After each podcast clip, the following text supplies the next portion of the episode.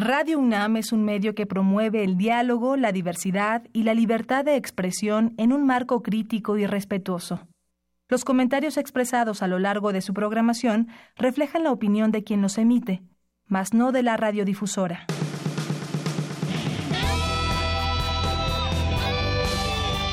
Prisma RU. Relatamos al mundo.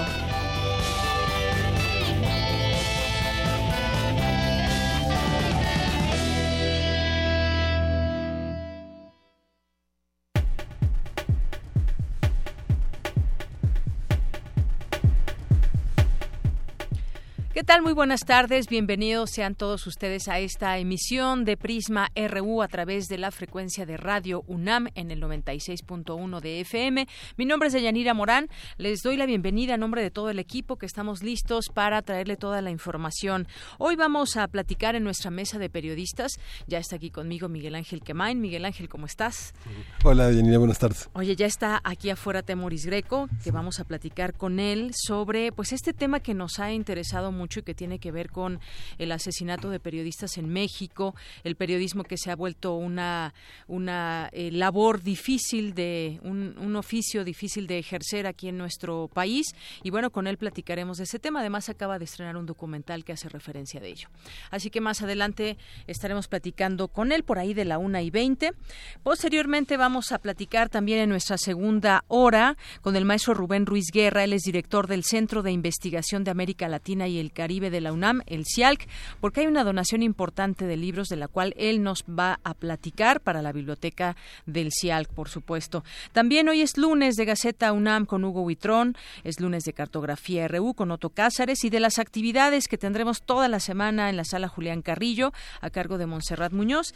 Aquí en este espacio también mi compañera Tamara Quiroz entrevistará a Alejandra Ambrosi, que es actriz, por el estreno El Club de los Insomnes. Así que no se lo pierda Estaremos aquí para ustedes también escucharlos y recibir sus comentarios, ya sea a través de nuestras redes sociales, arroba PrismaRU, o en PrismaRU en Facebook y a través de la vía telefónica 5536 4339. Es la una con ocho y nos vamos al resumen informativo. Relatamos al mundo.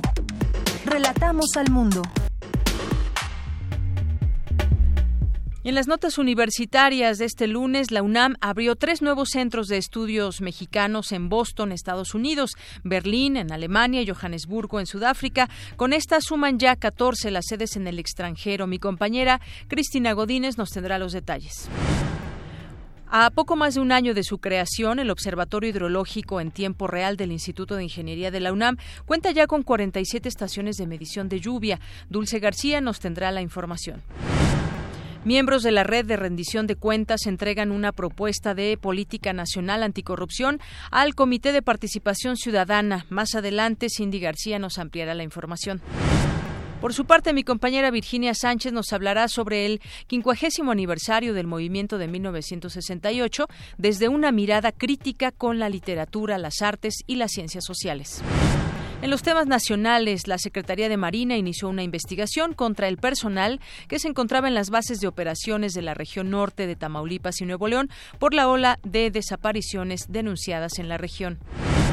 La violencia crece más de 100% en nueve municipios mexicanos durante el primer cuatrimestre de 2018. El caso más llamativo es Tepic, Nayarit, donde las muertes violentas aumentaron 555%, de acuerdo con información del Sistema Nacional de Seguridad Pública. Según cifras oficiales, en los pasados 28 meses se reportaron casi 24.000 robos a transportistas en distintos puntos de la red carretera del país. El exfiscal de Veracruz, Luis Ángel Bravo, ingresó esta madrugada al penal de Pacho Viejo en Coatepec, acusado de desaparición forzada. Fue detenido ayer en la Ciudad de México. A nueve meses del sismo del 19 de septiembre, el gobierno de la Ciudad de México ha demolido 53 de 88 edificios con daños estructurales y que representan alto riesgo. La Barra Mexicana de Abogados reprobó el uso político que algunos candidatos a la jefatura de gobierno hacen sobre el caso Repsamen. Aseguran que la impartición de justicia depende de la Procuraduría Capitalina. En promedio, en América Latina, hacer un trámite toma 5.4 horas, en tanto que en México son 6.9 horas, según la última investigación del Banco Interamericano de Desarrollo. Y en economía, en México la posibilidad de movilidad social de un individuo que nace en la pobreza es mucho menor que en Brasil o China, según la Organización para la Cooperación y el Desarrollo Económicos. El dólar se vende ya en 21 pesos con 5 centavos, 10 centavos más respecto a cómo cerró el viernes pasado ante el enfrentamiento comercial entre Estados Unidos y China, que se intensificó con el anuncio de nuevas medidas arancelarias. En los primeros cuatro meses del año, el número de financiamientos para adquisición de viviendas se ubicó 4.85% por debajo de lo colocado en 2017. En los temas internacionales, el alto comisionado de la ONU para Derechos Humanos, Said Rad al-Hussein, expresó su preocupación por la separación forzada de niños migrantes de sus familias en la frontera sur de Estados Unidos. Igualmente, la primera dama estadounidense Melania Trump declaró que odia ver a los niños separados de sus familias. El cuñado del rey Felipe VI de España, Iñaki Urdangarín, ingresó hoy a prisión. Cumplirá una pena de cinco años y diez meses que le impuso el Tribunal Supremo por un caso de corrupción.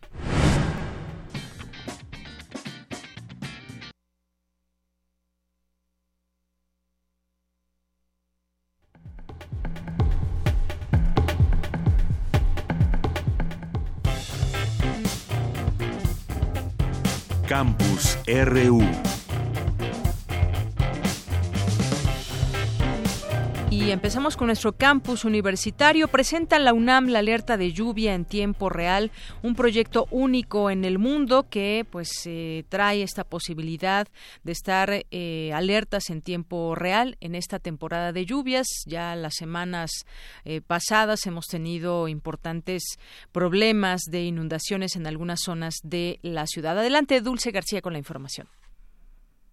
Deyanira, muy buenas tardes a ti al auditorio de Prisma RU. En semanas recientes, la Ciudad de México ha recibido el impacto de varias lluvias, por lo cual es necesario evolucionar la manera en la cual se han ido observando estas. El agua es un recurso de seguridad nacional, ante lo cual hay que tomar en cuenta que con el calentamiento global ha habido una intensificación del ciclo hidrológico, así que hay más agua en lugares donde nunca ha hecho falta y menos agua en lugares en donde desde antes no había. Por ello, la Universidad Nacional Autónoma de México presentó en rueda de la alerta de lluvia en tiempo real, proyecto único en el mundo. Al respecto habla Adrián Pedroso Acuña, investigador del Instituto de Ingeniería y responsable del Observatorio Hidrológico. Nos implica varios retos a la ingeniería hidráulica.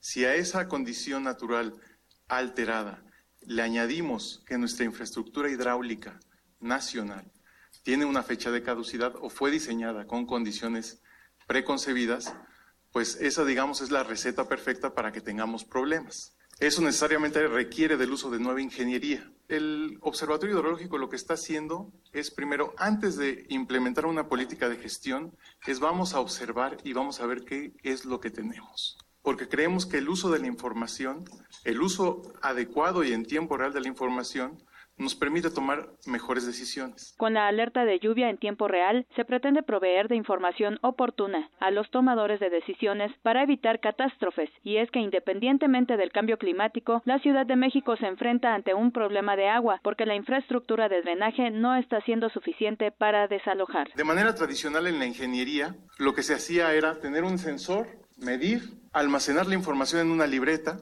posteriormente llevarla a una computadora y hacer un análisis. Esto, este ciclo, tiene una gran cantidad de tiempo, necesita una gran cantidad de tiempo en inversión.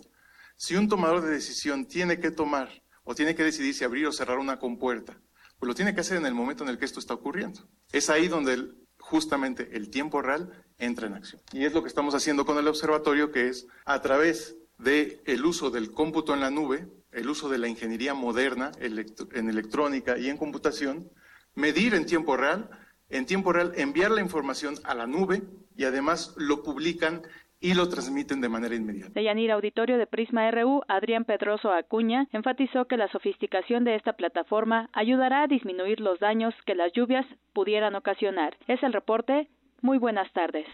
Gracias, Dulce. Muy buenas tardes. Vamos ahora con mi compañera Cristina Godínez. La UNAM abrió nuevos centros de estudio en Boston, Berlín y Johannesburgo. Cuéntanos, Cristina. Buenas tardes. De Yanira Auditorio de Prisma RU, buenas tardes. En el extranjero, nuestra Casa de Estudios apoya a la comunidad mexicana a través de programas académicos, culturales y sociales.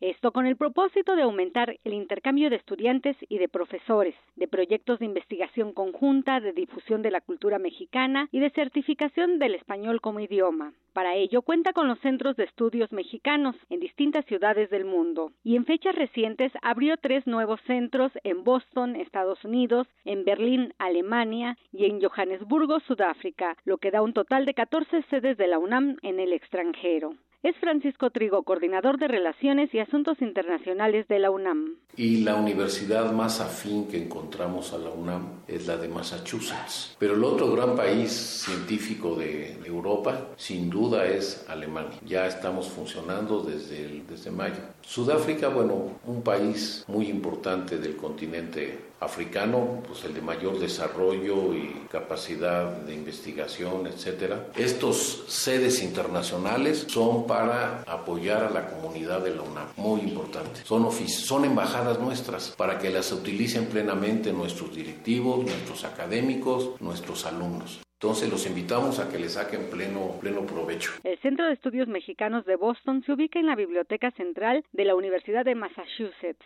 El de Alemania está en el edificio internacional de la Universidad Libre de Berlín, en donde también hay oficinas de otras casas de estudio de diferentes naciones. Y el de la Universidad de Witwatersrand en Johannesburgo, Sudáfrica, donde por cierto estudió el expresidente Nelson Mandela. Las otras sedes de la Universidad Nacional en el extranjero se localizan en Canadá, China y Costa Rica. Además, la UNAM alberga en la Unidad Internacional de Sedes Universitarias en CEU oficinas de ocho instituciones de educación superior extranjeras y en los próximos meses se abrirá la novena, la de la Universidad de Groningen, Holanda. El objetivo, explicó Francisco Trigo, es potenciar nuevos programas de cooperación e impulsar iniciativas de movilidad de estudiantes, profesores e investigadores, así como la difusión de actividades en el ámbito cultural. Deyanira, este es mi reporte. Buenas tardes. Gracias, Cristina. Muy buenas tardes. Vamos ahora con Virginia Sánchez. Académicos, organizaciones no gubernamentales y asociaciones civiles exigen al gobierno federal que agregue su firma para la protección de los derechos humanos a las personas mayores a la Convención Interamericana. Adelante, Vicky. Buenas tardes. Hola, ¿qué tal, Deyanira? Muy buenas tardes a ti y al auditorio de Prisma RU. Despojo patrimonial, negligencia, maltrato psicológico, físico y económico, restricción de la libertad y de la movilidad e incluso abuso sexual son algunos de los agravios que sufren los adultos mayores en nuestro país por lo que en el marco del Día Mundial de Toma de Conciencia de Abuso y Maltrato en la Vejez, que se conmemoró el pasado 15 de junio, se conformó un frente para exigir al gobierno federal que firme la Convención Interamericana sobre la protección de los derechos humanos de las personas mayores.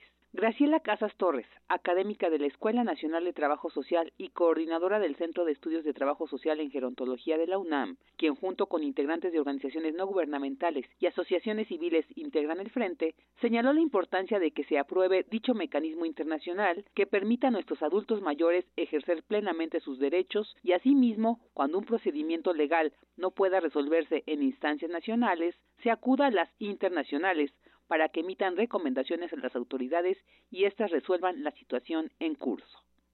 Eh, lo que estamos persiguiendo y está justo en el marco del día que se conmemora el viernes, la toma de conciencia, estamos buscando que México firme la Convención Interamericana de los Derechos Humanos de las Personas Mayores.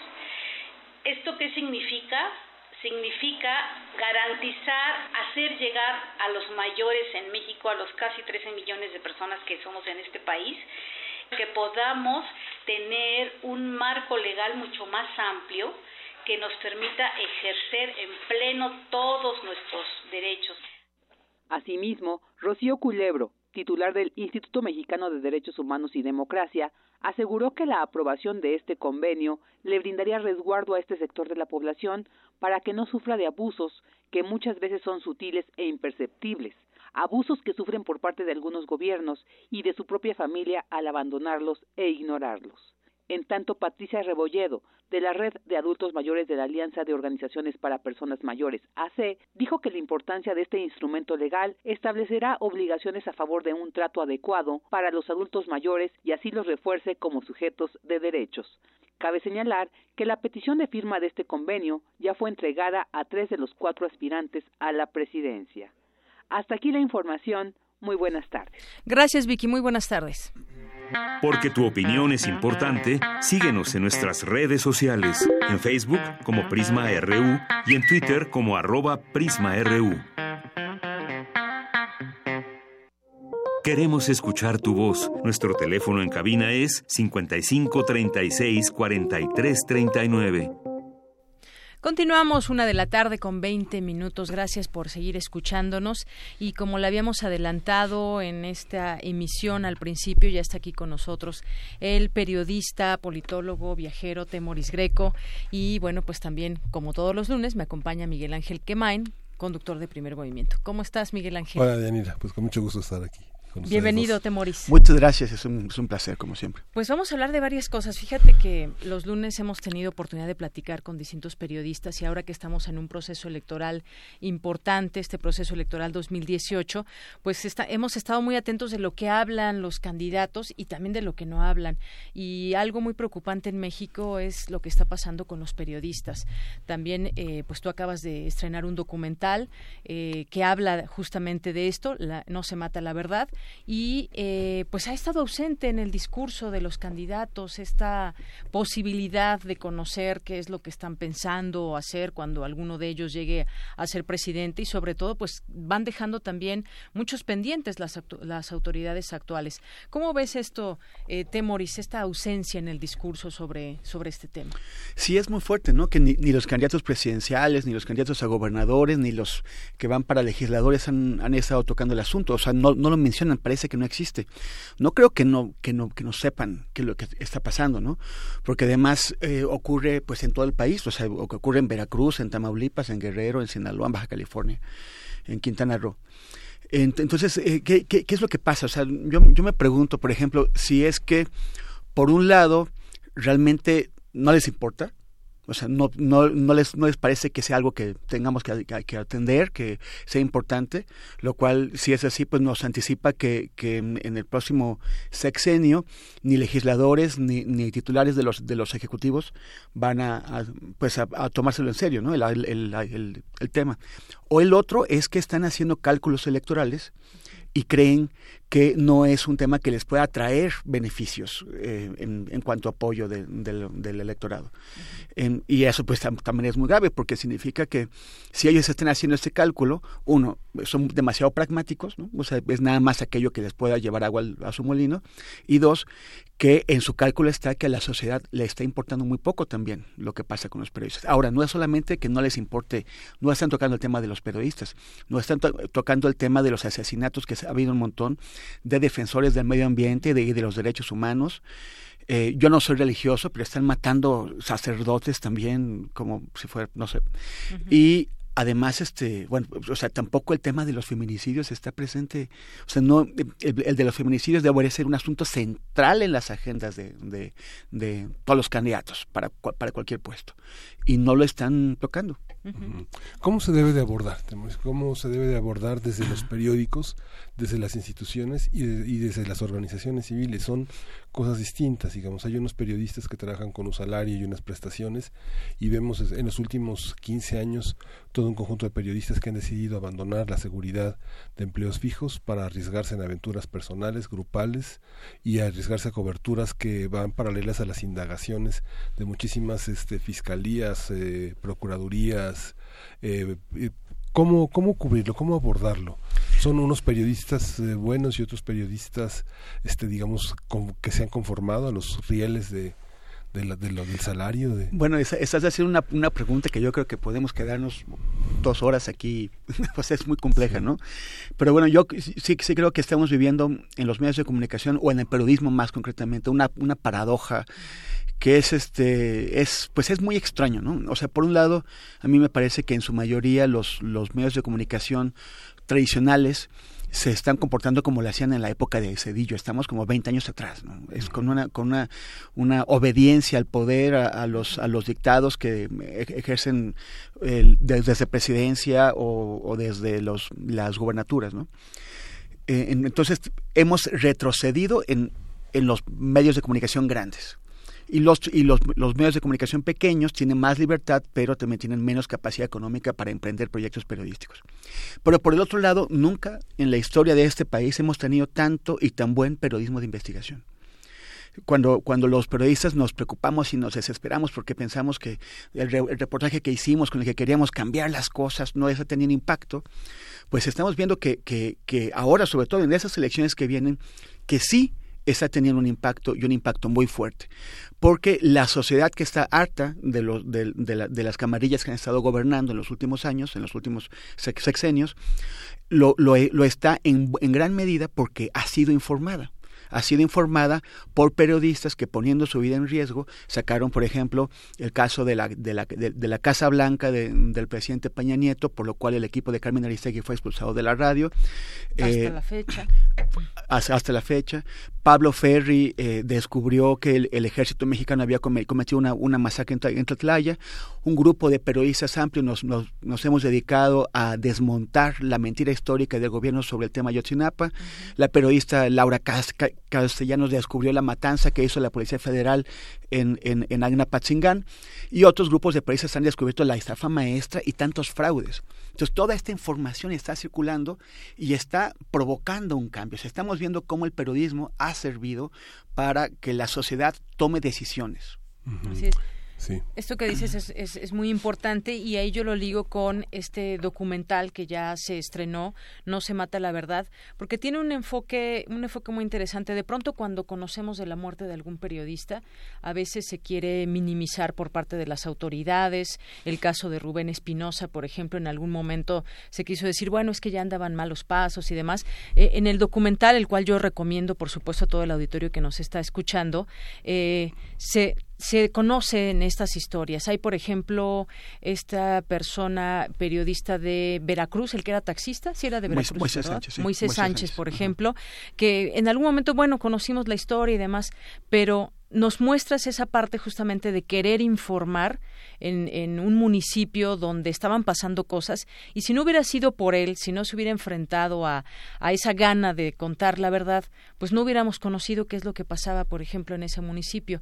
Y después, bueno, pues sin más ni menos, todo apunta a que el presidente municipal fue quien lo mandó matar. Y así varios de los casos que, que se muestran. Creo que de pronto se ha querido también como ocultar esa verdad que hay detrás de, de, los periodistas tratando de, de ensuciar su, su nombre, por ejemplo.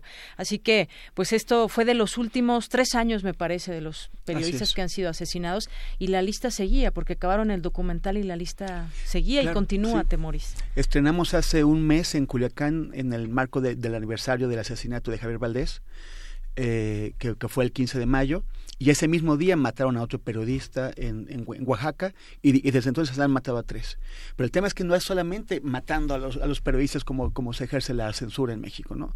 Hay muchos trucos. Está, de, eh, el, por ejemplo, la presión laboral, la, aprovechando la vulnerabilidad de, de, los, de los periodistas que están trabajando con, con pésimos salarios, sin, sin protección pero eh, las, las amenazas, el acoso, el despido, pero también otras técnicas más sofisticadas, ¿no? Cosa que tiene que ver, por ejemplo, con el acoso cibernético o el acoso judicial. El acoso judicial que eh, las leyes eh, hasta protegen el, el, trabajo de los, de los periodistas en, en ese país, pero permiten que, que, si tú tienes un montón de abogados a tu disposición, pensemos en un tal señor, digamos, como ejemplo, ¿no? Humberto Moreira, que se robó tres mil millones de pesos de, de Coahuila y tiene para pagar abogados y tiene pues, seguro abogados que están ahí sin hacer nada. Y, le, les dice, oye, me, me, molesta ese señor Sergio Aguayo que me está molestando, mm. que, que, me, que me está investigando, que está... Entonces le metes una demanda y pones a Sergio Aguayo, en lugar de hacer su trabajo, tiene que angustiarse para defenderse, para estar pensando en, en, el, en el recurso que le acaban de meter para eh, conseguir abogados y, y, a, ver si algo no falla y por ahí le meten un gol y si acaba teniendo que pagar o un montón, o un, montón tremendo o algo peor, ¿no? O incluso una, una, una pena física.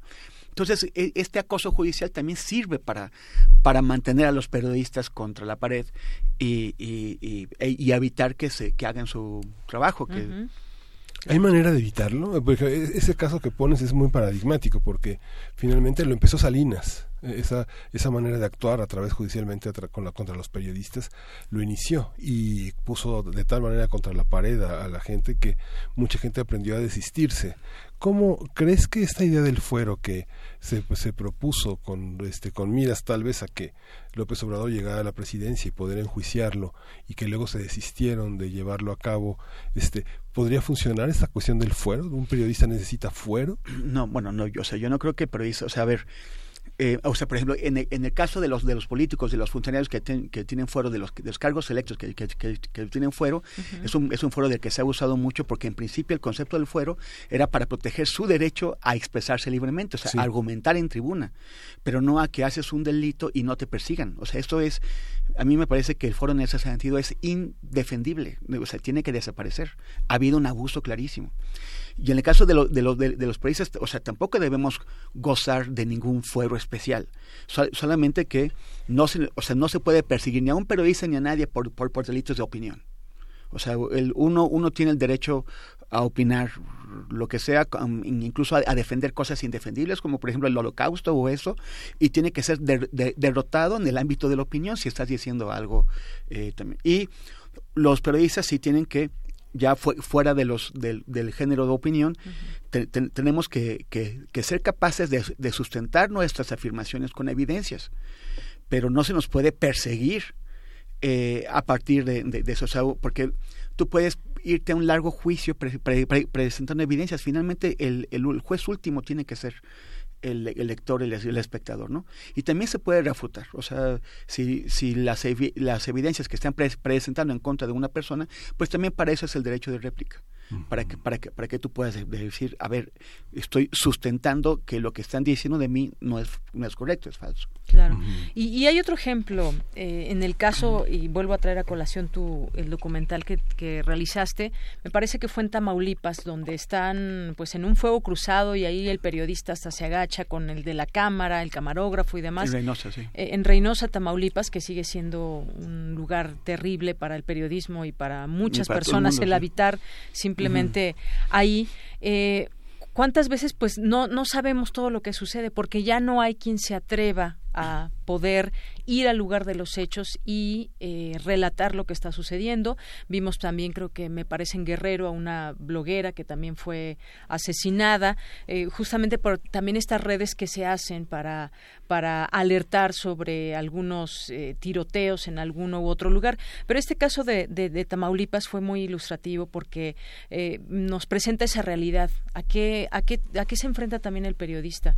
Eh, a quién le van a dar ganas de ponerse entre el fuego, a ponerse en riesgo ante una situación de esta manera. Y si no lo cuenta esa persona que no es que quiera ponerse en riesgo, es que quiere informar. Así le pasó a, Javier Valdés con esta entrevista última que hizo y, y el querer informar lo que está sucediendo y pues desafortunadamente lo matan hoy en día me imagino que pasan muchas cosas de las cuales no tenemos acceso a través de los medios de comunicación porque no hay quien se atreva eh, y también hay un montón de amenazas a muchos periodistas. Esta es una realidad que debemos destacar. Así es, fíjate que en Siria, eh, cuando, bueno, en el, en el documental hacemos referencia a un secuestro que sufrimos tres, eh, tres, colegas allá. Era el momento en que se estaba haciendo imposible trabajar en Siria. Y después secuestraron a otros más y hubo pues las, las consecuencias trágicas, ¿no? A Jim y a otros compañeros les, les cortaron la cabeza en videos que subieron a YouTube. Y, y, fue entonces esto hizo de, de, Siria una zona de silencio. O sea, se, se, hizo imposible para la prensa cubrir la, la, guerra en Siria porque simplemente te metías ahí y no se volvía a saber de ti. O, se volvías a ver, o te volvían a ver vestido de, de naranja cuando te iban a cortar la cabeza. Entonces, eh, algo parecido está ocurriendo en, en, zonas de, nuestro país. No nos estamos enterando de qué es lo que realmente pasa. O nos enteramos de aquello que el cártel que controla cierta zona quiere que, que, que, sepamos. O sea, finalmente están ajustando, o sea, se han convertido en, en, entidades tan, tan sofisticadas que están controlando la información y, y, y eh, ajustándola a como, a como ellos quieren, a como les conviene. y, y, han convertido también la, información en parte de sus propias guerras contra sus enemigos. Pero también es, yo creo que es muy importante que, eh, decir que los cárteles no son ni, ni siquiera el principal, el, el, primer enemigo del periodismo. El, el, en el discurso oficial es el crimen organizado el que mata a los periodistas. Pero las estadísticas que llevan las organizaciones que defiendan la libertad de expresión como artículo 19 indican que la mayor parte de las agresiones son cometidas por personajes ligados al Estado, que, que, pueden ser desde policías y militares hasta alcaldes, eh, go gobernadores, como en el caso de Javier Duarte y Roberto Borge, o el presidente de la República, como en el caso de, de, de Carmen Aristegui. O sea, él, él decía y el ataque a Miroslava Brig también. El, el, el, el ataque a Miroslava, Ajá, así es. El, no, en, en, una conversación que, que, tuvimos con Juan Villoro para, para el documental, él decía que los principales enemigos no son los, los criminales conocidos, porque esos ya son conocidos. Los principales eh, enemigos son el empresario, el político, el deportista, el, el no, no sé, aquellos personas supuestamente decentes, aparentemente decentes, que están involucrados en actos de abusos, en crímenes, en, en, pero que no quieren que se sepa, uh -huh. y que ven en el periodista el, el, el, la, la amenaza de que sean descubiertos, de que sean expuestos. Hay una, uno, uno, de los temas que también hemos tratado en los últimos eh, en las últimas semanas es el tema de las coberturas. Eh, varios compañeros, varios amigos que comentaban la dificultad de seguir a ciertos candidatos en zonas del país, que seguirlos a través de la carretera por medios propios resulta muy complicado y peligroso. ¿no? ¿Tú crees que en acontecimientos como las elecciones tenga que haber una estructura que soporte el trabajo periodístico, de incluso de medios que bueno no tienen los recursos como los grandes periódicos para transportarse, pero tampoco la seguridad? ¿Crees que deban acoger los partidos, el INE, estructuras más amplias, trabajos de cobertura que pueden ser riesgosas, como por ejemplo el guachicoleo, sí. etcétera? Mira, esa es una es una respuesta muy complicada, por, porque este tiene muy muchas muy muchas aristas, ¿no? A una a una joven fotógrafa eh, hija de una de, un, de, una de una compañera eh, la acaban de matar en, en, Oaxaca, en Oaxaca, por ir acompañando uh -huh. Por ir acompañando a, a, a una candidata uh -huh. eh, han matado más de 100 candidatos entonces quién sabe si, qué tanto te conviene estar cerca de, de candidato no te, refleja problemas éticos también. O sea, ¿qué tanto debemos nosotros permitir que los partidos políticos, que los candidatos se encarguen de nuestro transporte? Uh -huh. y, y, si ya se encargan de nuestro transporte, pues ¿por qué no también de nuestros alimentos? Y si ya hacen eso también de manutención, o sea, de, de, de, de hospedaje. Y si ya eso, pues también los, los gastos del día. O sea, o sea ¿ves? Uh -huh. O sea, se, se, se, empieza a hacer una, una cuestión donde te, te impone dilemas éticos fuertes. Eh, ahora, también necesitamos asegurarnos de hacer esta cobertura. Pero yo sí creo que uno, un paso adelante en, en, en, esta independencia o lucha por la independencia que tiene que lograr la prensa de los políticos, no es solamente eh, de, de renunciar a las comidas de fin de año y a los regalitos que te, que te dan los, las dependencias, es también eh, a, a aprender a hacer nuestras coberturas por nuestra cuenta. Así es. Y, y bueno, también eh, los jefes de información, quienes están dentro de los medios de comunicación, también hay mucha gente comprometida que, que, que sabe que algunas coberturas implican cierto grado de peligrosidad, pero también hemos visto y justamente es lo que preguntabas también Miguel Ángel sobre pues muchas veces toda esta pues puede ser desde publicidad o todas estas situaciones que se pueden dar entre entre pues algún equipo de campaña. En este caso estamos hablando de, de, proceso electoral pero en algunos otros momentos esa publicidad que le llega a los medios y demás cómo se maneja esa nota sabemos que hay mucha gente comprometida dentro del periodismo pero hay gente que pues eh, más bien lo que quiere es que siga existiendo su medio de comunicación y entonces se empieza a perder esa independencia, se empieza a perder esa objetividad a la que tratamos de, de, llegar. Eso también es muy es muy cierto y, lo vemos, Temoris, eh, todo el tiempo y, ahora con esto de la ley Chayote, pues hoy más que nunca está vigente esa situación, ¿no? Es decir, yo creo que quizás también habrá algunos retos con el próximo presidente de México. Vamos a ver si echa abajo o no esta ley Chayote que no fue aprobada por todos los partidos y que hay mucha inconformidad y que hablaban de que pues esto se va a ir hasta la Suprema Corte de Justicia. Sí, bueno, ya hay procesos de, impugnación en marcha que yo espero que tenga éxito porque no, no tiene un sustento constitucional. Y si no, el, legislador, o sea, quien viene después tiene que, cambiar eso porque es, es, es, absurdo ¿no? y va totalmente contra lo que se habían comprometido en la reforma política, que estuvieron todos esos partidos para ahí presentes. yo la, revista Proceso, eh, forzada por las circunstancias, pero ha demostrado desde los años 70 que, que, que es posible hacer un periodismo de, servicio al lector, de servicio a la sociedad y no de servicio a quienes pagan tu cuenta eh, publicitaria, ¿no? O sea, eh, porque se ha anunciado la Marina, por ejemplo, por ahí algún periodista criticaba y pues decíamos, bueno, el hecho de que se anuncie ahí la Marina y además criticaban que criticaba en un número la revista Proceso a la Marina, digo, esto es un ejemplo de lo que debiera ser, no porque pague una publicidad, una pauta, no la puedes tocar, al contrario, si hay errores que señalar, se tienen que señalar. Claro, o sea, eh, eso, pero es que eso no se entiende. Exacto. O sea, no le entienden, o sea, quien, quien, quien paga a ver, cuando tú pagas con recursos públicos, no son tus recursos, son recursos públicos. O sea, eso de, no es del secretario, no, es de su dinero. y, entonces por eso tiene que transparentarse la forma y los criterios. Tiene que haber criterios que beneficien a los programas del Estado y no al político que, que trabaja para el Estado. ¿no? Y, y, entonces ese, ese tiene que ser el criterio básico. Pero después de eso, eh, también eh, los, los, los, el sector privado que, que, paga anuncios tiene que entender que no, eso, que tú, que tú no pagas, por ejemplo, si, si Carlos Slim te da publicidad, y, y, te, y, te, y, te, pegan, pues es que tampoco estás comprando un seguro antiinformación, ¿no? O sea, estás anunciando tu, Tu, tu, producto, tu servicio.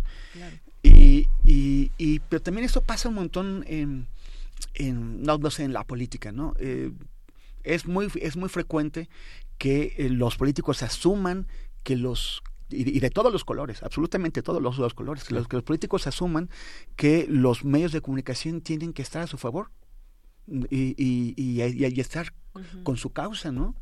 Cuando en realidad la, la, sociedad está mejor servida cuando los medios de comunicación no están trabajando eh, para, para, para ningún color, están trabajando para ella. Claro. ¿Cómo eh, Tú eres un periodista que ha eh, evolucionado de muchas maneras, hasta uno podría pensar que ¿cómo, cómo se logra pensar a, largo plazo? ¿Cómo se logra salir del mundo de las noticias para entrar al mundo de la investigación? ¿Es algo que aprendemos en la escuela? ¿Es algo que, te, que se organiza una vida que, se, que empieza a apuntar hacia lo literario? ¿Se logra vivir de eso? ¿Se logran, este, se pueden conseguir apoyos para generar una investigación? ¿Hay becas? Hay, hay apoyos, no sé, bueno, Fundación Kellogg's aportó alguna cosa, la, la Universidad Iberoamericana, es la Fundación Nuevo Periodismo, el CIDE, hay organismos que, se, que sí decididamente están como desde ofrecer espacios hasta ofrecer este, recursos. ¿Cómo se da? ¿Cómo, cómo lo ves tú, pero siendo tú también un espejo de otros compañeros que están en la misma? Mencionabas hace un rato lo de los colectivos, ¿no? Eh, o sea, precisamente ante, ante la, la dificultad de conseguir que un medio se interese y le ponga dinero a hacer una, un proyecto de investigación, eh, pues entonces buscamos otras formas de, hacerlo. Entonces, distintos grupos nos, nos hemos organizado. Está, eh, ya hay un montón de colectivos de periodistas que, que, están, que también saben que de esa forma no se van a hacer ricos. ¿no? La, la, la, la trayectoria, digamos, prometedora para un periodista es enquistarse en un gran medio de comunicación e ir subiendo y, y, para eso ese gran medio te, exige renunciar a tu independencia y, y, hacer lo, lo, que, lo que el medio te requiere que hagas. Y entonces dejas de, hacer periodismo y, te conviertes en un funcionario y vas haciendo más cosas, entonces te, olvidas de la, investigación. muchos de esos colectivos han sido eh, formados por periodistas que en esas, a esas alturas deberían, por su edad, por su experiencia, ocupar posiciones en, eh, de, ejecutivas, ¿no? Sin embargo, yo creo que, que más, más, bien lo que, lo que sentimos es que nuestra tarea es hacer periodismo y, y que tenemos que encontrar la forma. Entonces se buscan, nos, nos organizamos en colectivos y después buscamos eh, financiamiento, o sea, no, se hacen de diversas formas. Mirar morir, el, el, documental anterior lo, lo, financiamos íntegramente de nuestros bolsillos, ¿no? Este, eh, el No se mata, la, la, el de ahora lo financiamos porque el anterior lo colocamos en Netflix. Entonces, o sea, es lo que decimos, lo que llamamos en broma la beca Netflix, ¿no? Porque con esa pudimos hacer este otro documental. Pero hay otras fundaciones, con las que mencionas, que, que también patrocinan eh, y que también eh, exigen, o sea, tienen un nivel de exigencia, ¿no? O sea, no, no puedes tú llegar con, cualquier trabajito. O sea, tienes desde, el, desde el inicio tienes que presentar un proyecto que, eh, que, que, va a competir con otros proyectos y que va a ser juzgado, calificado. Y, y el resultado, o sea, tú también te comprometes a entregar algo de calidad que, que, responde a aquellos que les prometiste, porque pues ni modo que les es otra cosa.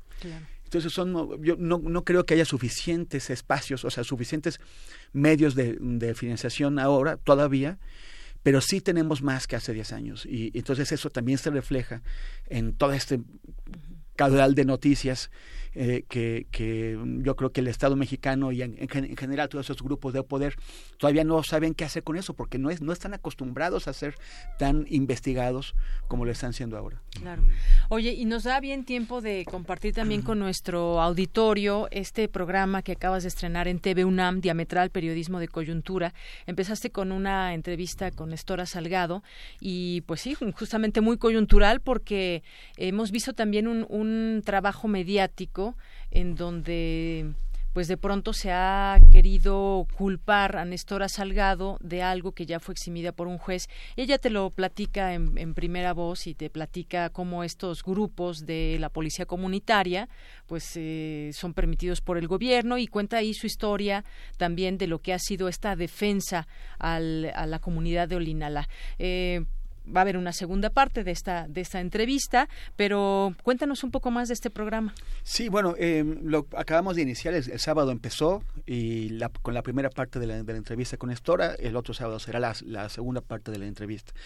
Es, es, un personaje muy interesante, es una mujer que, que creció y, y, creó un liderazgo muy fuerte en una zona donde a las mujeres no se les permite moverse mucho y, y, ganó un gran respeto y con esto amenazó a poderes locales.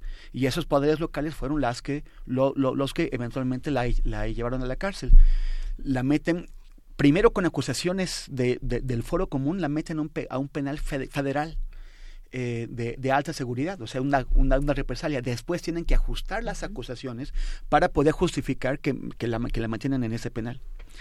Pero y eventualmente sale libre cuando, cuando se van cayendo los, los, las acusaciones una a una hasta que la sacan.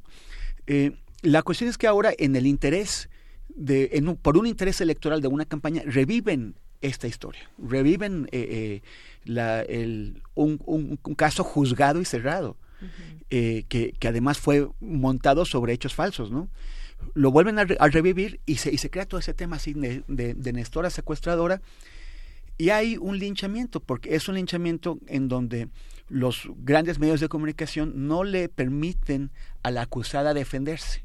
es, es, curioso, un, sistema eh, judicial corrupto con el mexicano sí le dio a la acusada la oportunidad de defenderse, pero estos grandes medios de comunicación que se dicen preocupados por las víctimas, pero que no han entrevistado a una sola víctima, eh, la, la, destruyen sin darle oportunidad de hablar.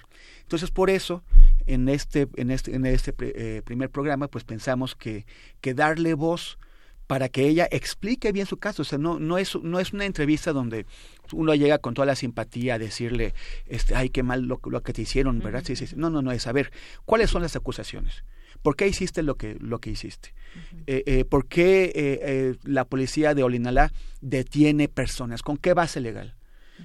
Eh, y, y, y, cómo es que ahora te has convertido en el, en el sujeto de, de ataque de, de, todas estas gentes.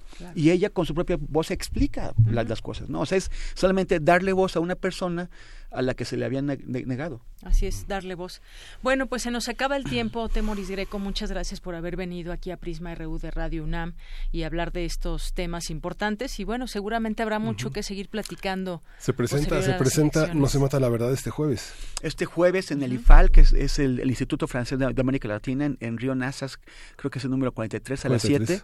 Después, al final, va a haber un, un conversatorio con eh, el representante de, Derechos Humanos de la ONU en México, Jan Yaraf, con el con el Ricardo Rafael, con Lucía Lagunes de, de CIMAC y con eh, Giancarlo Suma del, Centro de Información de la ONU en México, eh, donde vamos a hablar también de este mismo tema, o sea, la, la, libertad de expresión bajo amenaza y, y, los, y los riesgos ante ante el sexenio que viene. Y también tuvimos otro otro otro parecido el sábado que, pueden ver en línea con Carmen Aristegui, Julio Astillero, eh, eh, Ana, Ana, Cristina Ruelas y Homero Campa y yo.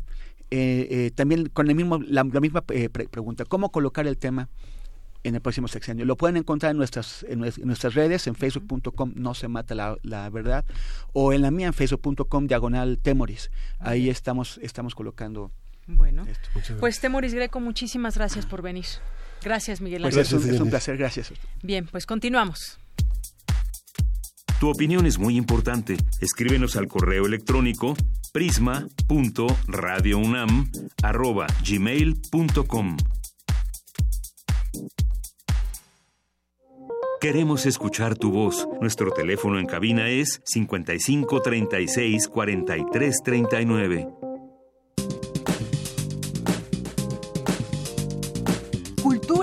RU.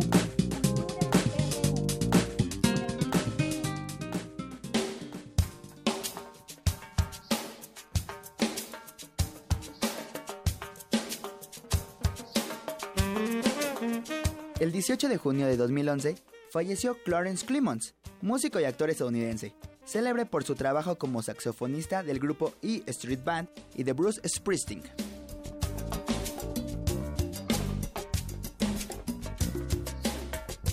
Bueno, y ya estamos en la sección de cultura, ya está aquí con nosotros Tamara Quiroz. ¿Qué tal, Tamara? Muy buenas tardes. Deyanira, muy buenas tardes a ti y a todos los que nos escuchan. Muchísimas gracias a Luis Nava, eh, que nos recuerda que hace siete años partía hacia otros horizontes musicales. Clarence Clemons, eh, The Big Man, conocido así, apodado como The Big Man, tal vez el saxofonista eh, más ilustre de una banda de rock sobre un escenario. Bienvenidos a todos a este espacio. Muchísimas gracias por acompañarnos a través de la frecuencia de Radio UNAM. Espero que se encuentren bien, que hayan dormido bien. Deyanira, ¿tú cómo estás? ¿Qué tal dormiste? Bien. ¿Por qué? Ah, ahí, ahí te va el detalle, porque... eso creo. eso crees, muy bien. Deyanira, te pregunto esto porque en alguna parte de nuestra vida nos ha atacado el insomnio, ese terrible mal que a veces nos, nos molesta, pero bueno, hay formas, hay formas de manejarlo y bueno, esta tarde eh, nos acompaña ya en cabina Alejandra Ambrosi. Ella es actriz y es parte del elenco de El Club de los Insomnes. Hola, ¿cómo estás? Muy bien, gracias. Qué gracias por el espacio. Al contrario, qué bueno que nos acompañas. Oye, yo preguntaba cómo habían dormido porque justo este es el tema central de, de esta cinta. Platícanos, por favor, la historia de qué va el Club de los Insomnes. Claro que sí, mira, pues eh, se centra en la vida de tres personas, eh, Daniela, Santiago y Estela y los tres están pasando por un momento difícil de sus vidas, por una crisis existencial, sobre todo el caso de Santiago y de Estela, que no logran conciliar el sueño y eh, por azares del destino eh, se topan en estas tiendas de conveniencia que todos conocemos muy bien, que están en cada esquina. Que ya parecerían las tienditas de la esquina eh, del siglo XXI. Exactamente.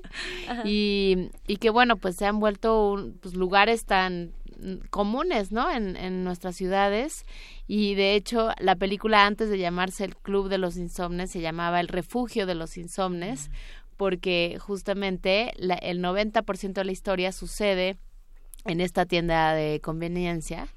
Eh, y los personajes pues están completamente solos eh, no tienen nada que ver uno con el otro. Uno de ellos, Daniela, que lo interpreta increíblemente bien, es Cassandra Changerotti, es la cajera de, de, la tienda de autoservicio.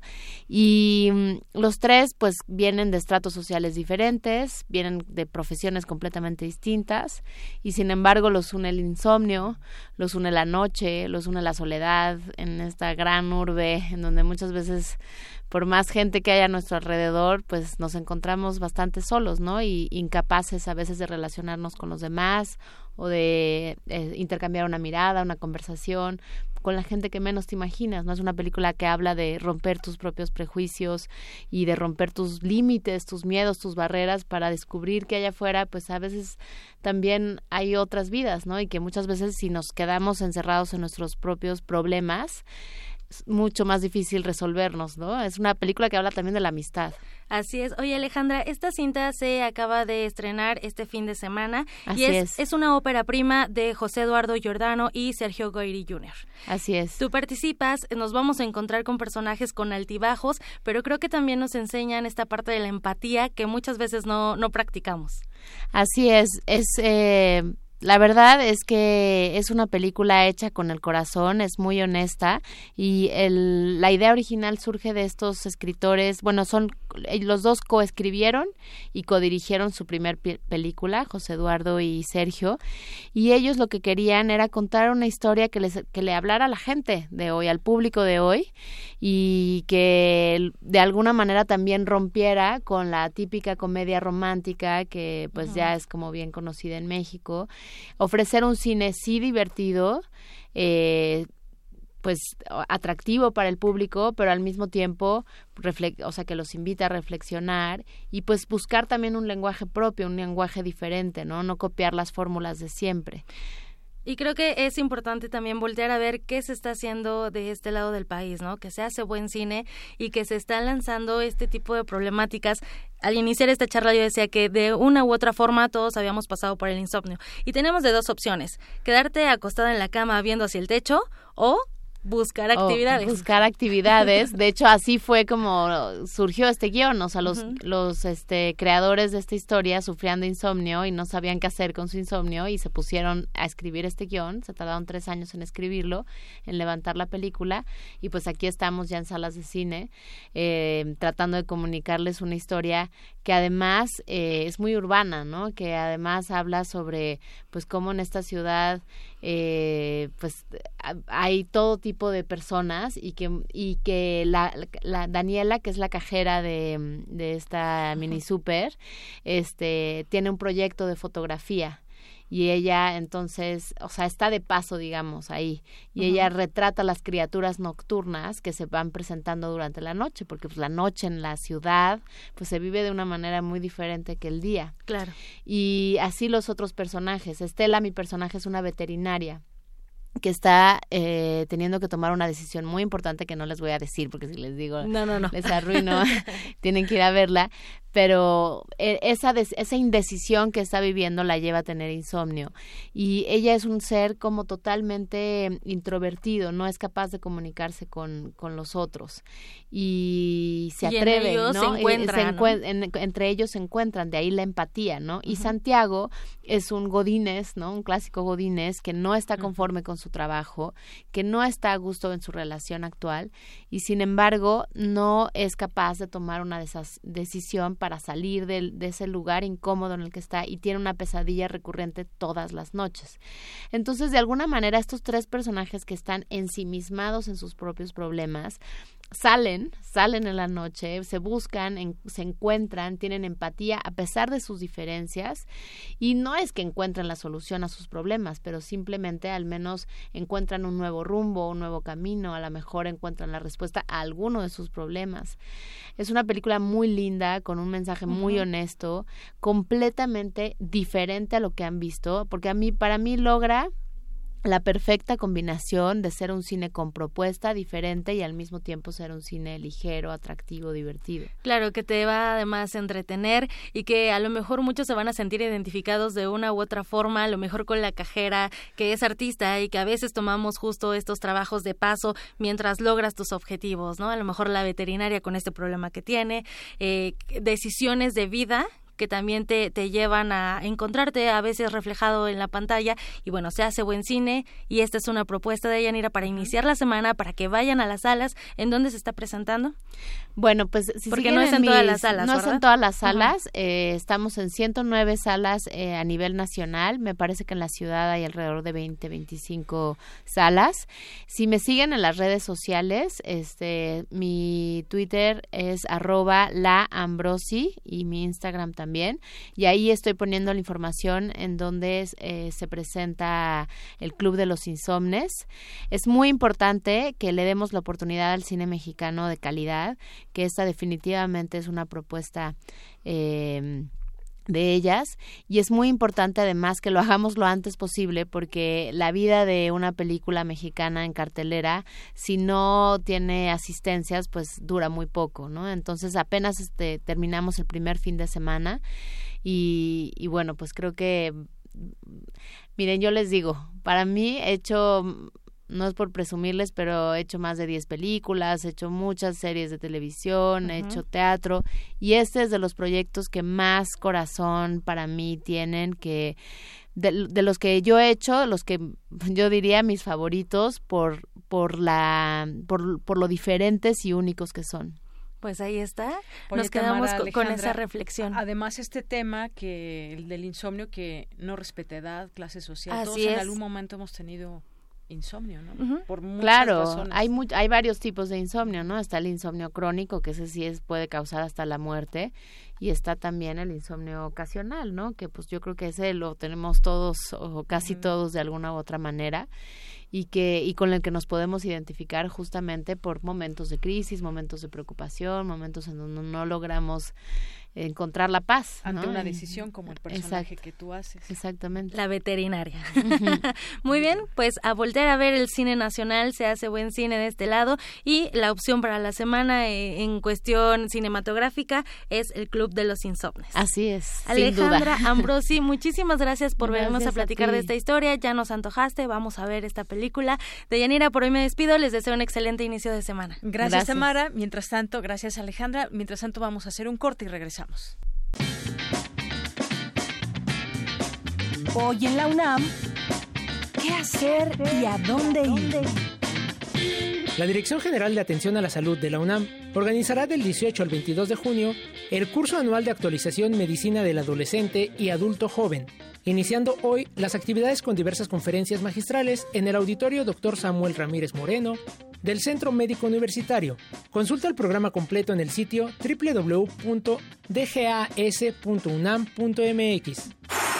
¿Te gustaría aprender alemán, árabe, coreano, chino, ruso, náhuatl o algún otro idioma o dialecto? Tienes hasta hoy para inscribirte a los cursos que imparte la Escuela Nacional de Lenguas, Lingüística y Traducción. Para mayores informes, ingresa al sitio www.escolar.cl.unam.mx. Continúa en temporada la obra de teatro Jimena Perrona, del dramaturgo mexicano Emilio Uriostegui, y bajo la producción de la compañía de teatro Bajo tu piel. Este monólogo aborda la historia de una mujer amante de los perros, quien padece una enfermedad terminal y decide vivir a plenitud, explorando lo mejor y lo peor de sí misma en su última semana de vida. La función es hoy a las 20 horas en la sala Julián Carrillo de Radio UNAM, ubicada en Adolfo Prieto 133, Colonia del Valle. Función apta para adolescentes y adultos. La entrada es libre. Prisma RU. Relatamos al mundo.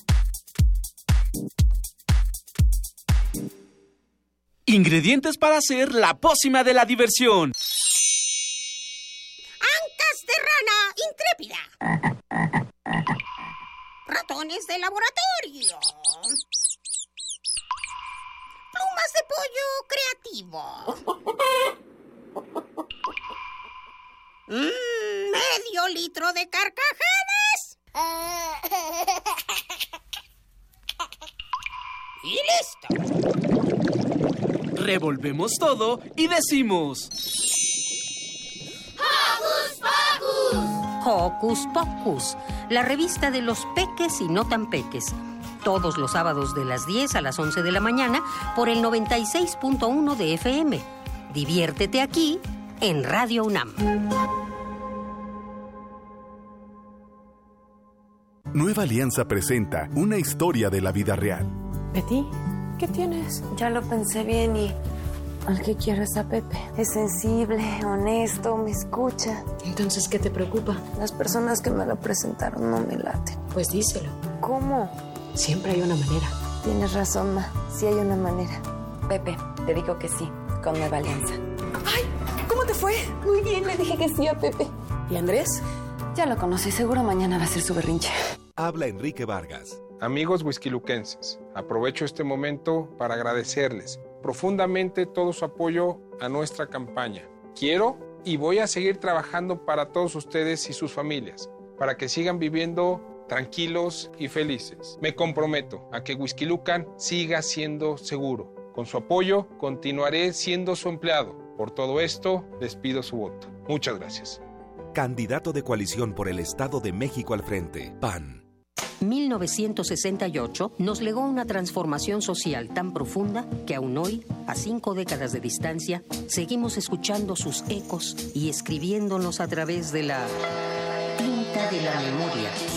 Si eres un joven entre 15 y 35 años, la Coordinación de Difusión Cultural de la UNAM te invita a participar en el concurso de escritura sobre los movimientos sociales y su legado cultural y educativo ensayo literario, dramaturgia, crónica literaria, relato gráfico, testimonio.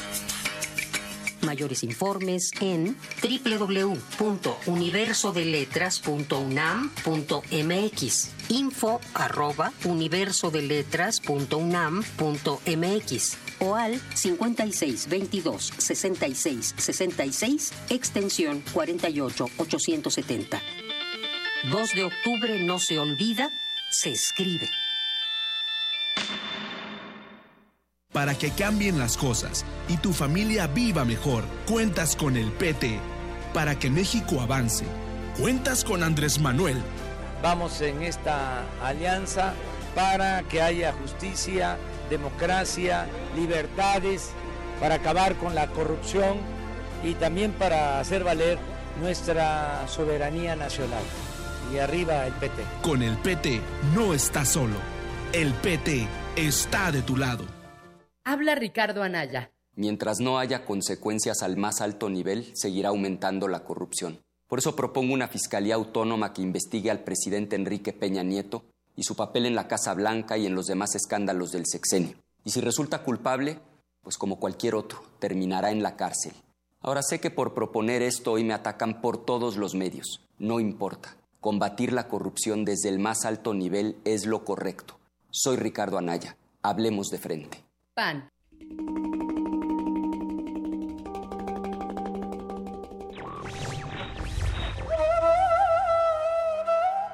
No pido riquezas, ni esperanzas, ni amor, ni un amigo que me comprenda.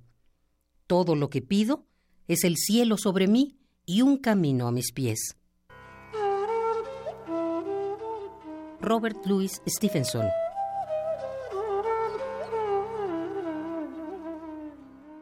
Radio UNAM. Tu opinión es muy importante. Escríbenos al correo electrónico prisma.radiounam@gmail.com. Queremos escuchar tu voz. Nuestro teléfono en cabina es 55 36 43 39. Prisma RU. Relatamos al mundo.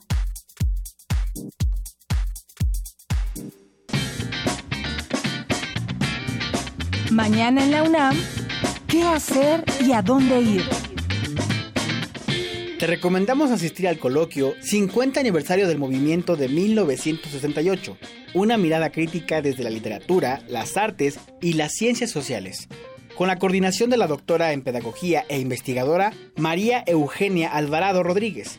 Asiste mañana 19 de junio de 9 a 18 horas al auditorio del Centro de Investigaciones Interdisciplinarias en Ciencias y Humanidades, ubicado en el cuarto piso de la Torre 2 de Humanidades, a un costado de la Facultad de Economía en Ciudad Universitaria. La entrada es libre.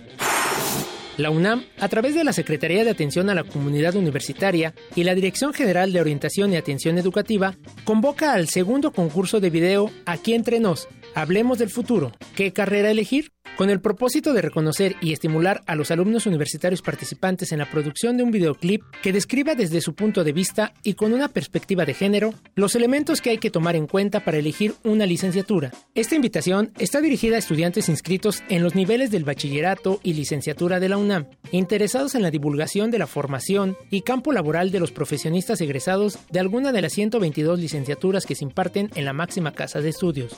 Consulta las bases en www.orienta.unam.mx diagonal video.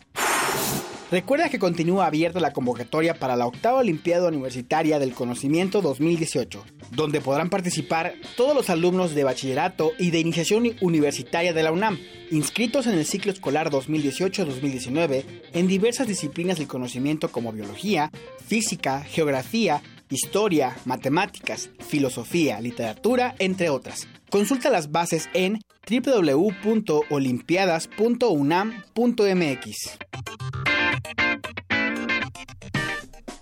Bien, continuamos, son las 2 de la tarde con 9 minutos. Estamos aquí en Prisma RU transmitiendo en vivo desde esta cabina de Radio UNAM en el 96.1 y en www.radio.unam.mx.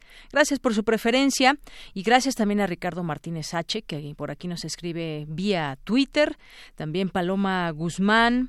M, eh, también presente por aquí, por esta red social de eh, de Prisma RU, también a esta Psicología, al IUNAM, que también siempre aquí presente con un tuit. Biblioteca UNAM, por supuesto, a Verónica Ortiz Herrera. Nos dice, excelente entrevista. ¿Me podrían decir el horario de diametral? Es los sábados a las 19.30 horas este programa que conduce Temoris Greco. Eh, gracias por tu pregunta y ojalá lo puedan ver en esta primera parte presentó a Néstor Salgado, continuará la siguiente semana. Adela Luciflores, Bre Bolivia también, al Cial Cunam, que en un momento más también les vamos a presentar una entrevista al maestro Rubén Ruiz Guerra, director del CIALC, del Centro de Investigación de América Latina y el Caribe de la UNAM. Un saludo también a la maestra Ana y muy pendiente de este esta alianza con el CIALC y Prisma RU para platicar también en lo posterior de algunos algunos temas concernientes a América Latina y el Caribe. Hay eh, pues algunas regiones que vale la pena estar platicando qué está pasando en Nicaragua, por ejemplo. Ya estaremos aquí eh, platicando con investigadores del CIALC.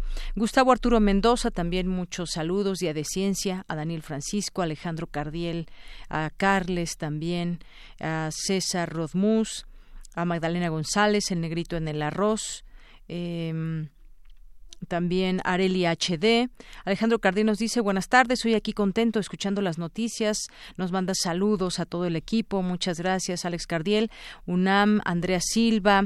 Eh, a nuestros amigos de UNAM Global, por supuesto, Alejandro Toledo, Emilio García, Rojo Colorete, a Miguel Menéndez, José García, Gustavo Urrutia, César Rodmus, Apumagua, Filos UNAM. Muchas gracias a todas las personas que se unen a esta red social. Bien, pues vamos a, a continuar. También si alguien nos quiere llamar y hacernos algún comentario, está dispuesto el teléfono al 5536-4339. Vamos a dar paso a la siguiente información de mi compañera Virginia Sánchez. El Centro de Investigaciones Interdisciplinarias en Ciencias y Humanidades lleva a cabo un coloquio para analizar el movimiento del 68 desde algunas expresiones artísticas. Adelante, Vicky, buenas tardes. Hola, ¿qué tal, Dayanira? Muy buenas tardes a ti y al auditorio de Prisma RU. El 68 es un parteaguas tanto en México y en el mundo. Es una fecha que representa intensidad temporal e histórica, que refleja mucho el antecedente de lo que somos. 68, en el imaginario social, ya representa transformación, movimientos sociales, libertades sexuales. Asimismo, lo relacionamos con jóvenes, con la música, con la literatura. Así lo señaló Guadalupe Valencia, directora del Centro de Investigaciones Interdisciplinarias en Ciencias y Humanidades de la UNAM, durante la inauguración del coloquio 50 aniversario del movimiento de 1968, una mirada crítica desde la literatura, las artes y las ciencias sociales. En la primera mesa denominada Literatura y Subversión, Carlos Emiliano Martínez Soto, de la Facultad de Filosofía y Letras, abordó Ensayo sobre un proletariado sin cabeza, publicado en 1962, de José Revueltas, uno de los representantes de la ideología de izquierda predominante en ese contexto. Eh, expone tres tesis principales. Eh, primero, la inexistencia histórica del partido de la clase obrera en México. Segundo, la enajenación histórica del proletariado en México y su falta de independencia de clase. Y tercero, describe los mecanismos ideológicos que producen esta enajenación tanto por parte de la burguesía como de las ideologías pseudoproletariadas. La primera tesis de revueltas es argumentada a partir de la existencia de un partido comunista y un partido obrero campesino. Según revueltas, la existencia de estos dos partidos basados en la misma teoría demuestra la inexistencia de una idea que unifique a la clase obrera, pues si ésta existiera no sería necesaria una división, ya que la unidad del partido a una idea los incluiría a todos. La segunda y la tercera tesis son producto para revueltas de un mismo problema, el dogmatismo de los líderes del partido y su distancia con las condiciones objetivas del país. Por su parte, Daniel Cruz Estrada, también de la Facultad de Filosofía y Letras, señaló que el movimiento de 1968 transformó un concepto de rebeldía. Déjenme decirles que la juventud de 1960 no se rindió, sino terminó de transformar un concepto de rebeldía que hoy forma parte de la identidad joven. Es más, podríamos afirmar que parte de los avances en materia de espacios públicos para la juventud y todavía las pugnas que tenemos hoy en día son herencia directa del 68. Por su apertura a las libertades, desde la expresión y asociación hasta la experimentación del sexo, del cuerpo y las artes. El 68 representa un despertar a la conciencia rebelde por parte de los jóvenes, quienes rechazan un estatus pasivo otorgado por los adultos, los medios y los gobernantes. Con la masacre de Tlatelolco se revela de golpe la cara autoritaria del gobierno. Finalmente, Miguel Ángel Cabrera Sánchez, de la misma facultad, señaló que el 68 mexicano dependió en gran medida del movimiento estudiantil de París en mayo de ese año, asimismo de una determinación geopolítica en el contexto de la Segunda Guerra Mundial y de la idea de pensar en transformar el mundo como el máximo acto de rebeldía. Este es mi reporte de Yanira. Muy buenas tardes. Gracias Vicky, muy buenas tardes. Vamos ahora a la siguiente información. Miembros de la red de rendición de cuentas entregan una propuesta de política nacional anticorrupción al Comité de Participación Ciudadana. Adelante, Cindy Pérez Ramírez. Así es, Deyanira, muy buenas tardes. Esto con el fin de hacer frente contra la corrupción, un problema multifactorial que afecta seriamente a nuestro país. Recordemos que México obtuvo 29 puntos en una escala de 0 a 100 en el índice de percepción de la corrupción 2017 de la organización Transparencia Internacional, colocándose así como la nación peor evaluada en la materia entre los miembros de la Organización para la Cooperación y el Desarrollo Económicos OCDE, del grupo de los 20 países más industrializados, el G20 y la Alianza del Pacífico. Es Mauricio Merino, profesor investigador en el Centro de Investigación y Docencia Económicas, quien dijo que la política nacional anticorrupción debe ser sometida a consulta nacional para que se integren todas las voces que abonen en la materia. Vamos a escucharlo. Es responsabilidad del CPC eh, eh, tomar decisiones sobre los resultados de esa consulta. La nuestra será eh, convocarla, compendiarla, organizarla y ponerla a su disposición para que como secuela de esa consulta el propio CPC en su momento lleve estos eh, documentos ya acabados, ojalá no se tome demasiado tiempo, al comité coordinador del propio Sistema Nacional Anticorrupción, que siempre tendrá la última palabra. Serán los integrantes del comité coordinador, es decir, las las siete sillas, como decimos en la jerga que usamos nosotros, no solo la de los ciudadanos, sino las siete sillas, las que tendrán que votar eh, finalmente y decidir cuál va a ser el contenido de la política nacional anticorrupción. Los ejes de la política nacional de anticorrupción, de acuerdo con la propuesta de rendición de cuentas, son profesionalización, fincamiento de responsabilidades, puntos de contacto y corrupción en redes. Sí, sí cabe la posibilidad de que el documento que hoy se presenta aquí sea modificado por los integrantes del Comité Coordinador del Sistema Nacional Anticorrupción, que tampoco puede ser una política de un puñado de organizaciones de la sociedad civil que durante mucho tiempo han estado interesadas en el tema y apoyando la construcción de eh, este sistema. No es de unos cuantos esta política. No puede ser mucho menos la política derivada de un grupo de investigadores expertos en el tema y nada más. Es un esfuerzo de convocatoria enorme, que no podemos proponer una política nacional anticorrupción que se opone a la captura, capturando a su vez el propio diseño de esta política. De Yanira, esta propuesta es resultado del trabajo de un proceso en el que participaron integrantes de la Red de Rendición de Cuentas, la Auditoría Superior de la Federación, la Secretaría de la Función Pública, así como investigadores y especialistas del CIDE y el Instituto de Investigaciones Jurídicas de la UNAM. Es la información que tenemos. Muy buenas tardes. Gracias, Cindy. Muy buenas tardes. Queremos escuchar tu voz. Nuestro teléfono en cabina es 55 36 43 39. Porque tu opinión es importante, síguenos en nuestras redes sociales, en Facebook como Prisma RU y en Twitter como arroba PrismaRU. Me da mucho gusto darle la bienvenida a este espacio de Prisma RU de Radio UNAM al maestro Rubén Ruiz Guerra. Él es director del Centro de Investigación sobre América Latina y el Caribe de la UNAM. Maestro, bienvenido. Buen día. Buen día. Y yo quisiera platicar con usted sobre, pues, este acervo único que hay justamente del CIAL por su contenido sobre América Latina. Y me gustaría que nos platicara porque va a haber, sabemos que va a haber una eh, una donación, va a estar el embajador de Bolivia y va a, eh, a, dar ejemplares de la Biblioteca del Bicentenario de Bolivia a la Biblioteca del CIAL. Cuéntenos al respecto de esto para todo el público que nos escucha. Bien, empecemos por el principio. El Centro de Investigaciones sobre América Latina y el Caribe es el espacio que tiene nuestra universidad para generar conocimiento, para difundir conocimiento sobre nuestra región, toda la América Latina y el Caribe, que tenemos una historia común, que tenemos problemas en común, que buscamos soluciones que nos ayuden a unos a otros. Dentro de este centro tenemos a la Biblioteca Simón Bolívar, que me atrevería yo a decir es una de las bibliotecas latinoamericanas más, importantes que hay en nuestro país. Es una biblioteca que tiene obras de economía, tiene obras de historia, tiene obras sobre pensamiento filosófico, tiene obras acerca de las identidades latinoamericanas, tiene obras acerca de las diversidades latinoamericanas también. Entonces es muy importante la donación que nos va a hacer la Embajada de Bolivia de esta biblioteca del Bicentenario de Bolivia. Es tal vez el proyecto editorial más importante que haya existido en ese país eh, sudamericano en toda su historia. Reúne 200 obras de distintas áreas del conocimiento con distintos autores. Son las áreas fundamentales son historia, geografía, letras y artes, sociedad y hasta diccionarios y compendios.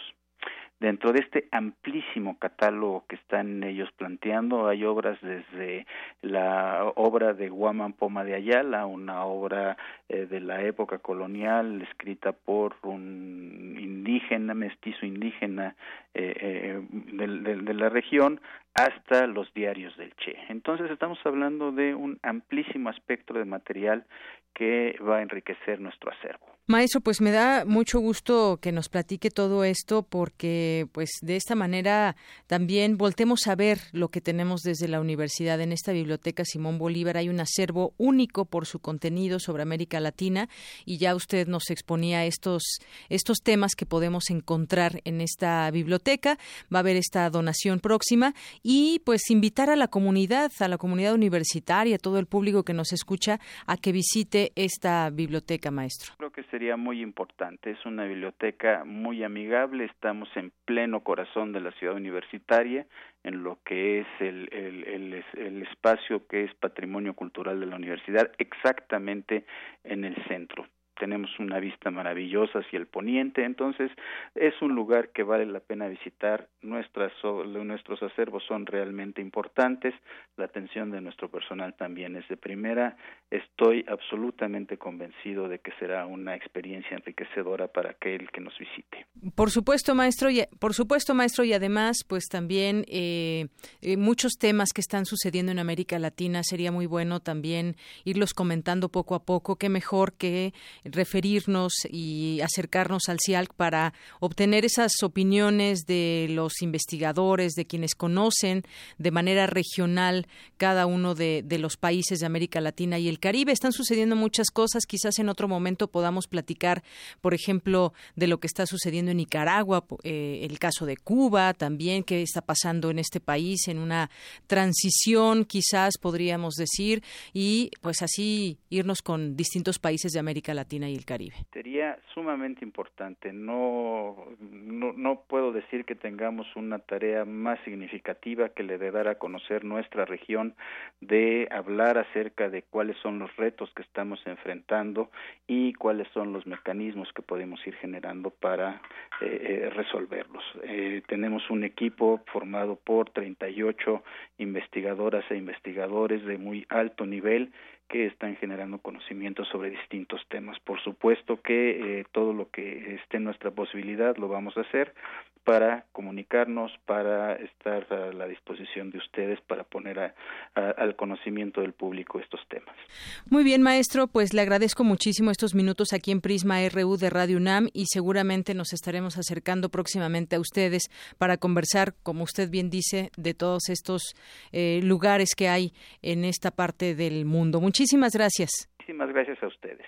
Hasta luego, maestro Rubén Ruiz Guerra. Él es director del Centro de Investigación sobre América Latina y el Caribe de la UNAM. Tu opinión es muy importante. Escríbenos al correo electrónico prisma.radiounam@gmail.com. Queremos escuchar tu voz. Nuestro teléfono en cabina es 55 36 43 39. Porque tu opinión es importante, síguenos en nuestras redes sociales, en Facebook como Prisma RU y en Twitter como arroba PrismaRU. Continuamos dos de la tarde con 25 minutos. ¿Alguien sabe quién juega hoy en el Mundial? ¿Quién jugará el día de hoy? Bueno, en la nota del fin de semana de este lado del mundo es que México le ganó a Alemania 1-0 y bueno, eso fue lo bueno, pero lo malo, sacaron del estadio a dos aficionados mexicanos por gritar, ya saben, ese grito de ¡eh! y no sé qué más. Bueno, pues desafortunadamente también esa fama la llevamos hasta allá de ese tipo de, de gritos y de situaciones que ya, ya se ha discutido mucho, pero que se sigue, que se sigue gritando en los estadios. La FIFA ya cobró sus primeras víctimas por este grito Según informaciones que se han recogido, hubo al menos dos aficionados mexicanos que fueron retirados del estadio eh, por manifestarse de esa manera durante el duelo entre México y Alemania. La FIFA había anunciado que se actuaría de las siguientes formas, reiterando, eh, retirando del estadio a las personas que realizaran actos, este tipo de actos. Eh, y quitarle su fan ID. La Federación Mexicana de Fútbol ya recibió la primera llamada de atención por parte de la FIFA por esta cuestión y si se continúa habría la posibilidad de perder partidos, puntos, la calificación del torneo. Así que bueno, quienes están ahí en el estadio mexicanos les recomendaríamos que no lleven a cabo ese tipo de expresiones que en mal ponen el nombre de México, pero que insisten en seguir gritando. Y bueno, pues eh, vamos a otros temas. 19.5% de candidatos han subido su información a la plataforma del INE, muy pocos. Tan solo ya quedan dos semanas de las elecciones del primero de julio. Solo este porcentaje de los candidatos a cargos locales han subido su información curricular, patrimonial y propuestas a la plataforma Voto Informado del Instituto Electoral de la Ciudad de México. De 842 candidatos registrados en la plataforma, 677 siguen en opacidad con respecto a esta información. Bueno, pues también esto habla mucho de los candidatos que saben que esta es parte de la transparencia que se puede que se puede seguir eh, de toda la información que ellos puedan tener que, que se les pide desde el INE y no la han no la han registrado su su, eh, las propuestas eh, desde su información curricular, patrimonial, las propuestas a la plataforma de voto informado. Bien, y hoy hay algunas notas de verificado MX. Dice Anaya votó en contra de tres de cuatro leyes en contra del gasolinazo. Hay que recordar, Ricardo Anaya, candidato del PAN, dijo en el último debate que había votado en contra del famoso gasolinazo. Verificado MX encontró que esta es una verdad a medias. Anaya votó en contra de tres de cuatro leyes que abrieron la puerta al número de hidrocarburos al momento de la votación para la cuarta ley. Anaya se encontraba de licencia, su suplente Ana Paola López Virlain votó a favor de la ley. Em, y bueno, pues se supone que tienen comunicación y bueno, la suplente votó a favor de esta ley. Luego tenemos otra información. Programas sociales de AMLO tendrán un costo sumamente elevado.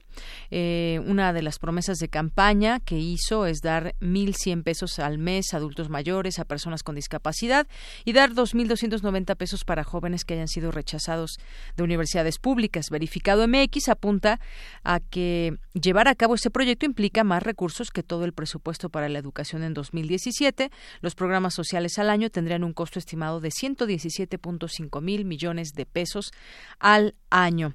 En el caso de José Antonio Mida, afirma haber invertido 50 millones de pesos a la educación. Se confirma 21% menos hasta la fecha.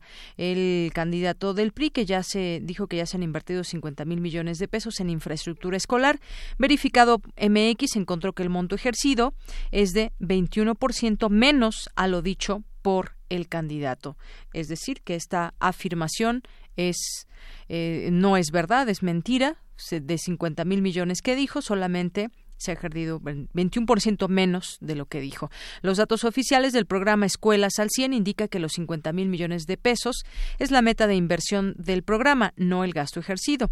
Otto Granado, secretario de Educación, informó en febrero pasado que para ese momento la inversión ascendía a 33 mil 520 pesos. Pero quienes no han visto estas notas de verificado y quienes vieron el debate se quedan con una idea errónea.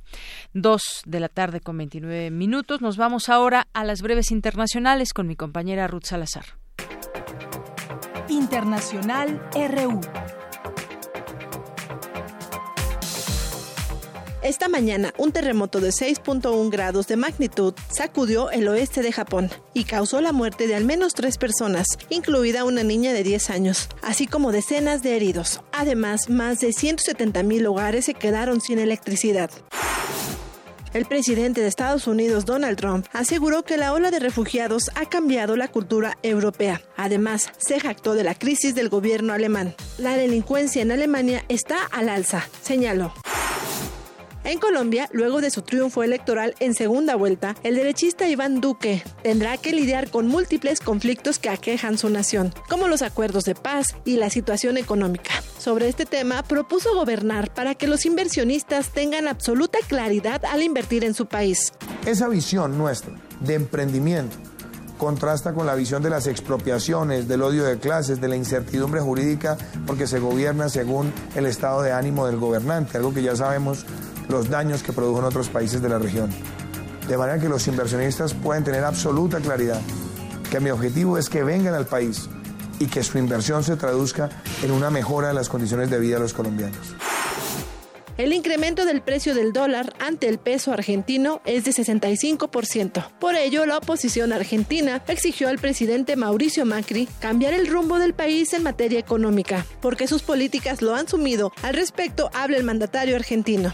No, no, puede haber, por supuesto, mucha gente que quiere que las cosas vuelvan para atrás, pero esto es más profundo y a la vez superficial.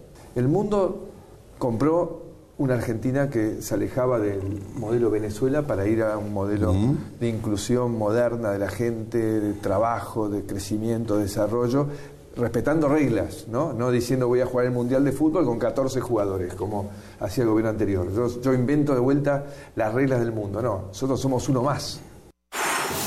La Iglesia Católica de Nicaragua advirtió que la única vía posible para la paz es el diálogo y la reconciliación. Este sábado se realizó la segunda jornada de diálogo. En ella, el arzobispo de Managua, Leopoldo Brenes, habló sobre un incendio originado por las manifestaciones que derivó en la muerte de seis personas. Sin embargo, antes de entrar directamente al trabajo, quisiera pues manifestarles el dolor que nos causa a nosotros los obispos pues al llegar aquí hemos venido todos verdaderamente consternados y sin duda alguna siento que todos muchos de ustedes ven hemos mirado unas imágenes dantescas eh, fuera de toda mente que nos golpean a nosotros como pastores sin duda alguna a todos ustedes esa muerte de esa familia el organismo rector del fútbol mundial, la FIFA, abrió un procedimiento disciplinario contra México por supuestos cantos homófobos por parte de la afición mexicana durante el partido de la Copa del Mundo de México contra Alemania.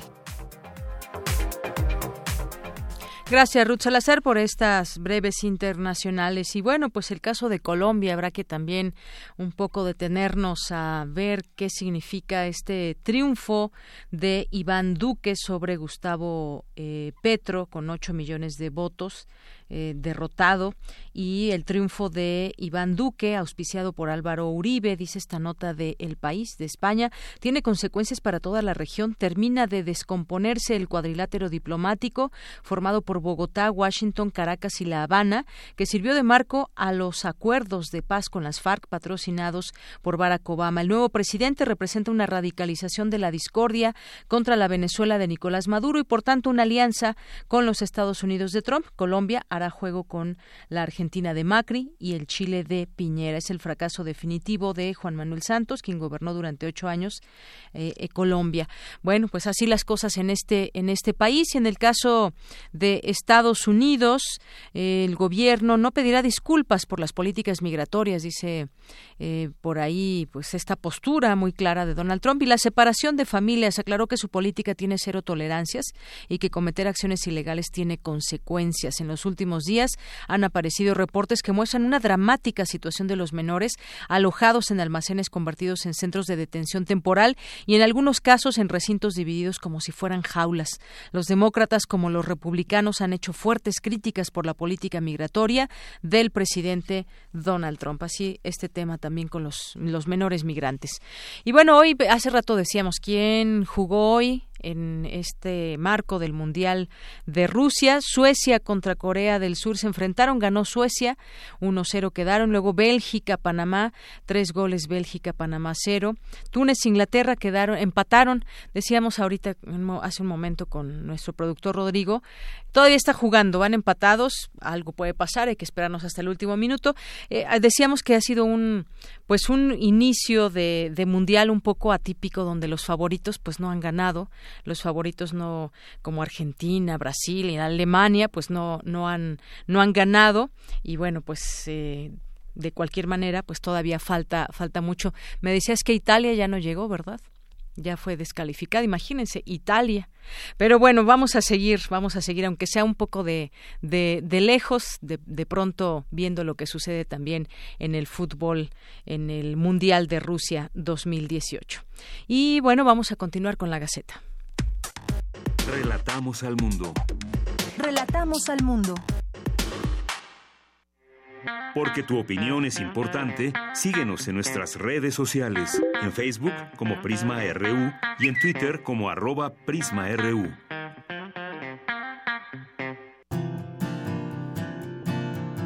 Gaceta UNAM.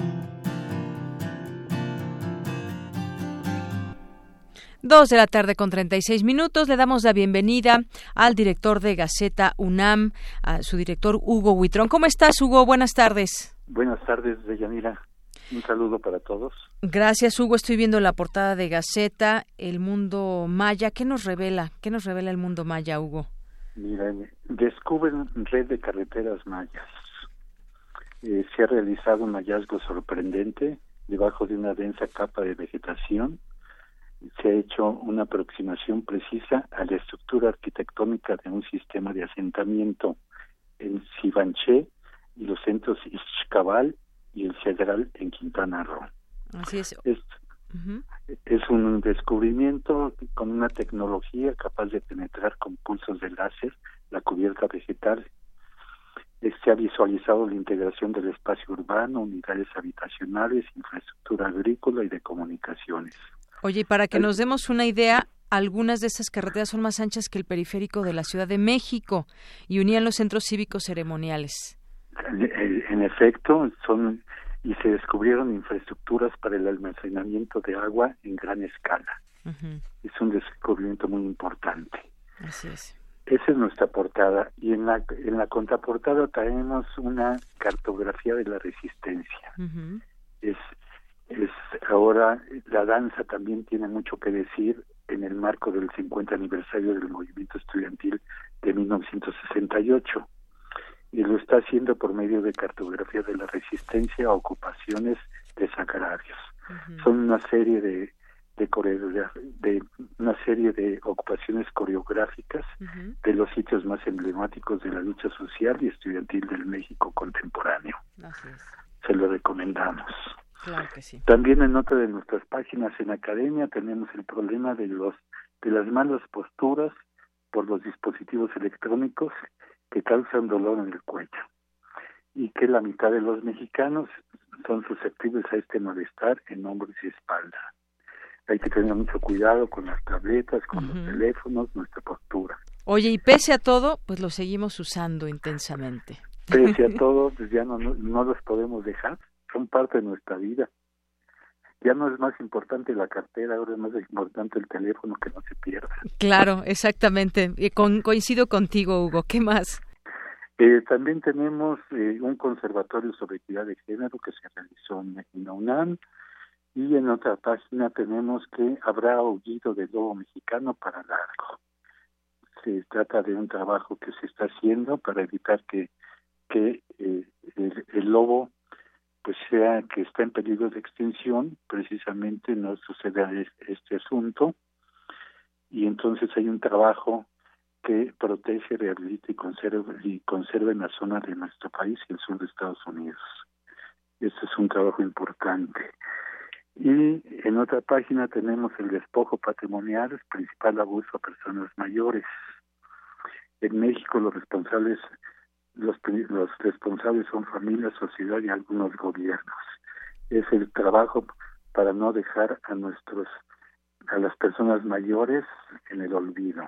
Una situación terrible pero real, Hugo. Terrible, real y bueno que que ahora este hay como dicen ahora habemos más viejos que jóvenes y más descuidados y olvidados es lo que hay que procurar, no olvidarse de las gentes que nos educaron y que nos hicieron crecer.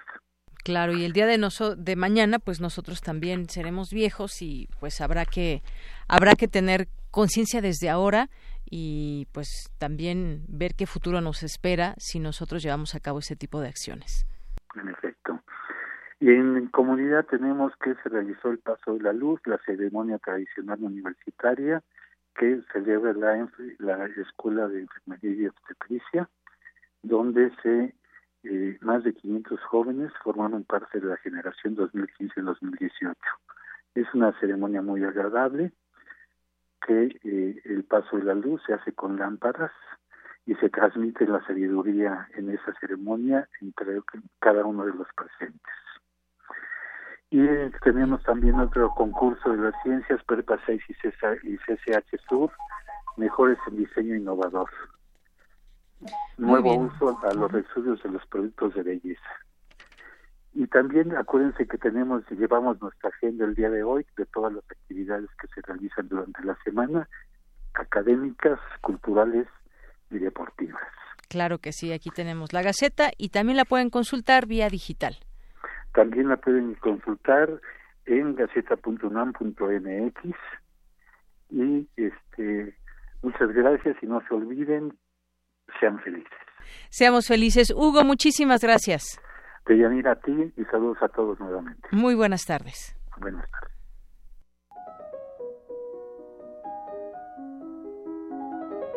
Cartografía RU con Otto Cázares. ¿Cuántas cosas? ¿Cuántas cosas te recibimos? ¿Cómo estás, Otto Casares? Estoy muy contento, querida Deyanira, queridos radioescuchas. Los saludo.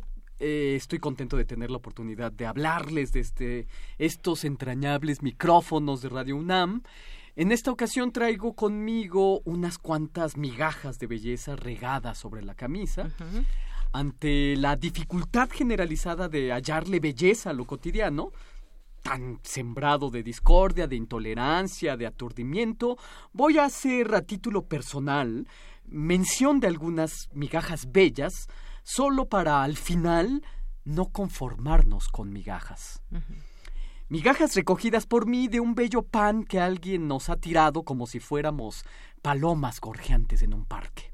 Migaja de belleza tan bella como ese 1-0 sobre Alemania, gol glorioso del Chucky Lozano, del que, como hoy en el cartón de Magú, hemos de decir, bueno, qué lástima que a solo unos cuantos días de las elecciones presidenciales no podamos meter ya al Chucky Lozano en la boleta electoral, caray, ¿no? gol de puro apetito, gol como un principio interno para realizar un cambio, a veces el gol es sinónimo de alma pero en realidad yo no soy muy afecto en tratar de encontrarle literatura al fútbol, por lo tanto recogeré otra migajita de belleza. Una migajita que ocurrió también ayer domingo, durante esa melancolía eh, yo diría extraña que produce el domingo por la noche. Afuera estaba lloviendo y todo tenía ese sopor tan particular que solo puede acompañarse por el brillo tintineante de una televisión encendida. En el sopor de la noche, hacia las 10 de la noche, pasaron Manhattan de Woody Allen con su bellísima sonoridad de radio, que es una película eh, que resulta una auténtica educación sentimental amorosa para una época sin amor. Hacia el final de la película, Woody Allen hace un listado de las razones que hacen soportable la existencia. Y esta es una imagen indeleble en los pliegues de mi memoria. Woody Allen está tendido en ruinas sobre su sofá, con una grabadora en mano, y las razones por las que es posible la existencia para Woody Allen es las películas de Groucho Marx, el segundo movimiento de la sinfonía Júpiter de, Mozart, eh, Louis Armstrong, Marlon Brando, esas manzanas y peras increíbles que pintaba Cézanne, el rostro de Tracy, termina diciendo Woody Allen. Ay, pues cada uno de nosotros debería ser como Woody Allen, su propio listado de razones que hacen soportable la existencia. Probablemente estas migajas mías que estoy arrojando por radio sean mi ensayo. Otra migaja bella. Aún estando enfermo, sentir que no se está lo suficientemente enfermo como para no pronunciarse. Como mi madre, a quien mando un gran beso, a quien amo, que, como miles de mujeres, lucha contra el cáncer como una amazona. Entre enfermos, los que luchan sean quizás los menos enfermos. Entre enfermos, los que luchan contra la enfermedad quizás sean los más vitales. Otra migaja bella las mariposas negras con que Carlos Amorales revistió los enormes galerones del Museo Universitario de Arte Contemporáneo, que hacen que el museo se asemeje a un santuario en gala. Sí, Amorales viste a las mariposas de gala. Otra migaja bella las filas largas, largas como espiral de Babel, que se agolpan por los estacionamientos del Museo de Arte Moderno, ansiosas por experimentar el milagro del arte misterioso de Leonora Carrington migajas bellas del más suave pan, poder escuchar aún de viva voz al doctor Enrique Dussel con su canto filosófico. Es el milagro de poder escuchar aún la viva voz de Enrique Dussel, Margot Glantz, Eduardo Elizalde, Arnaldo Cohen, que son nuestros sabios. Migaja bella, leer un clásico que nunca habías leído. Yo, por ejemplo, estoy leyendo por estos días a la velocidad del sonido El Conde de Montecristo de Dumas y descubro por mí mismo, por mi propia lectura, un mundo intuido, un mundo que ya había intuido, el de la profundidad insondable de la psique y de las pasiones humanas. Después de leer un libro así, uno queda más inteligente, uno queda menos romo en sus razonamientos, uno conoce por fuerza los resortes de nuestras pasiones. Después de leer un libro así, Uno no es más erudito, desde luego que no. Uno es más sabio, es decir, uno es menos dogmático. Uno es más filósofo, reuniendo eh, todo lo aprendido y poniéndolo al servicio de tu carácter. Tú, Deyanira, tú, Radio Escucha, ¿qué libro clásico piensas leer este verano? El clásico es un refugio de tres o cuatro siglos de eternidad. El clásico, una vez leído, quedará grabado y afinará tu alma para siempre. Una migaja bella, desprendida de una descripción del conde de Montecristo, es que eh, Edmond Dantes está decidido a morir eh, deja de comer los alimentos que todas las mañanas le, facilitan sus carceleros, pero Dantes escucha una raspadura al otro lado del muro, escucha al prisionero de la celda de al lado mandándole un mensaje. Cuando Edmond Dantes golpea la pared como respuesta, el mensaje del otro se detiene. Dantes entonces escucha con toda su alma, dice Alejandro Dumas. A nadie le deseo que tenga necesidad de escuchar con toda su alma a través del muro de una prisión, desde luego, pero sí deseo que escuchemos intensamente algo, una sinfonía, un concierto. Escuchar con todo el alma significa volverse un oído gigantesco, no otra cosa más que un pabellón auricular. Eh, escuchar con toda tu alma algo, convertirte en aquello que escuchas. Por estos días yo me he convertido en Charlie Parker. Migajas Bellas, el descubrimiento reciente de un graffiti, es decir, una escritura al pie de una columna en la ciudad de Pompeya, la ciudad que quedó bajo lava en el 79 de nuestra era. Graffiti en la que un político, un alcalde concretamente, lanzaba su campaña. Nos damos cuenta de que los políticos siempre buscan la publicidad a como de lugar, parasitando columnas, pórticos, balcones, han colgado, yo no sé quién ni a qué horas, en dos ocasiones, un pendón de un sujeto del verde ecologista en mi balcón. Y yo lo he desprendido con un cuchillo en esas dos ocasiones. Pompeya, año 79, Ciudad de México 2018. A mí me sigue fascinando lo poco que hemos cambiado. Sí, hemos ganado muchas cosas, pero en cambio permanecemos en otras como un estanque de aguas inamovibles. El río podrá fluir, y utilizando la metáfora de Heráclito, no nos bañamos dos veces en el mismo río, pero sin duda las costas, el archipiélago es el mismo, ese permanece. Migaja Bella, el historiador Jules Michelet, el eh, célebre historiador de la historia de Francia, de la historia de la Revolución Francesa, de La Bruja, El Estudiante, entre otros libros fantásticos, se lo dijo a sus pupilos en el curso universitario del Colegio de Francia del año 1847. Estamos, les dijo, en el alba de las cosas. Nunca deben olvidar eso. En el alba de las cosas, dijo el historiador Jules Michelet. Eso es conmover el mundo teórico e histórico desde sus cimientos. Es verlo al revés, por así decirlo. Generalmente el historiador, el teórico, el hombre común tienen una percepción más bien pesimista de su propio tiempo, inclinándose a pensarlo como el último de los tiempos, y si no el último, por lo menos sí uno muy decadente. Estamos en el alba de las cosas, dice Jules Michelet. Estamos en el alba de las cosas porque todo se puede cambiar.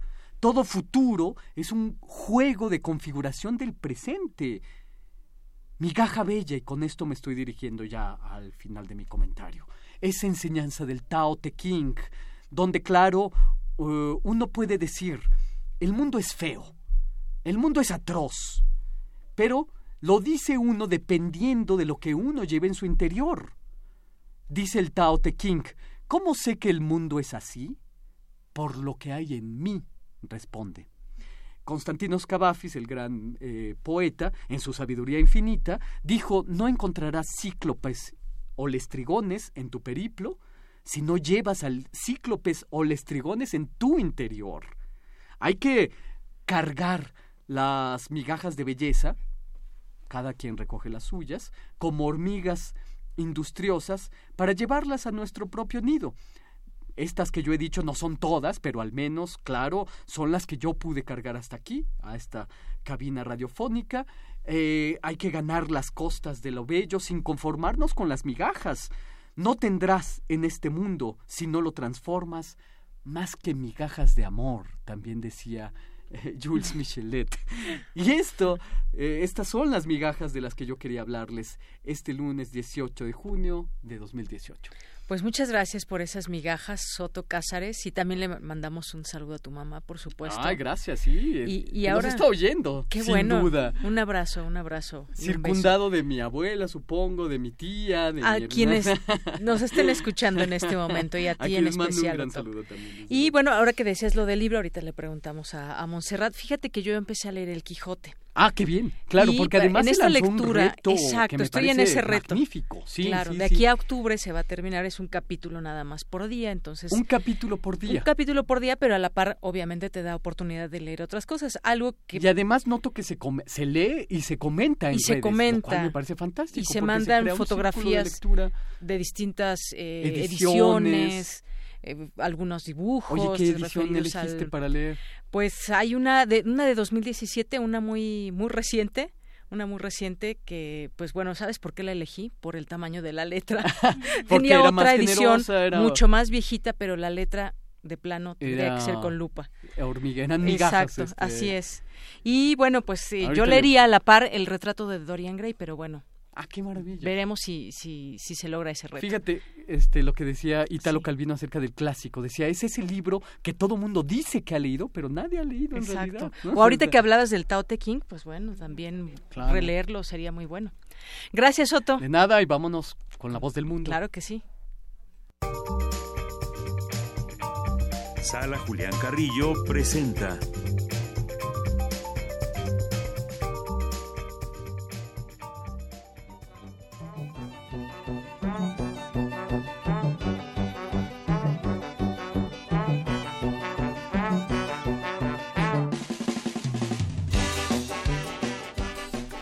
Bien, pues Monserrat Muñoz, ¿cómo estás? Hola, ¿qué tal? De Yanira, Otto, al equipo de Prisma RU, hola, y también a nuestra querida audiencia, a nuestros radioescuchas. Iniciamos con esto que es una maravilla sinfónica de metales, de casi, casi, ahorita Otto ya se va a poner sus audífonos para que escuche. Lo que escuchan ustedes también de fondo es Triciclo Circus Band, un concierto que va a ocurrir este viernes de Intersecciones.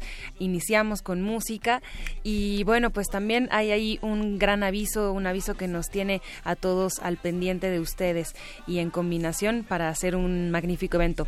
La idea es que eh, los conciertos de intersecciones, al igual que las otras actividades de la sala Julián Carrillo, son de entrada libre. Entonces quisimos también poner este concierto bajo esta dinámica, así que tenemos 160 lugares para el viernes. La transmisión empieza a las 9 de la noche, el acceso será a las ocho y media y bueno, pues eh, pedimos de su apoyo y colaboración para medir su tiempo, para medir sus esfuerzos y también recuerden que está la transmisión en vivo y bueno, aquí al interior de la sala serán 160 lugares para este gran concierto.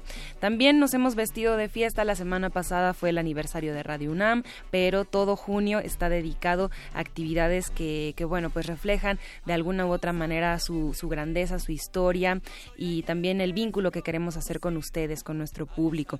Así que lunes de teatro tenemos Jimena Perrona, lo mejor de la semana inicia con la historia de una mujer amante de los perros. Es increíble cómo Lisby Cuellar en su actuación dibuja a, ¿qué serán? Más de cuatro perritos en escena, pero lo Mm. importante de esto es que eh, pues es una obra pet friendly, pero nunca vamos a visualizar uno. Esto es teatro, esto es una convención que hacemos con la actriz, es un monólogo muy interesante sobre exprimirle el jugo a los días, aunque sea nuestra última semana de vida.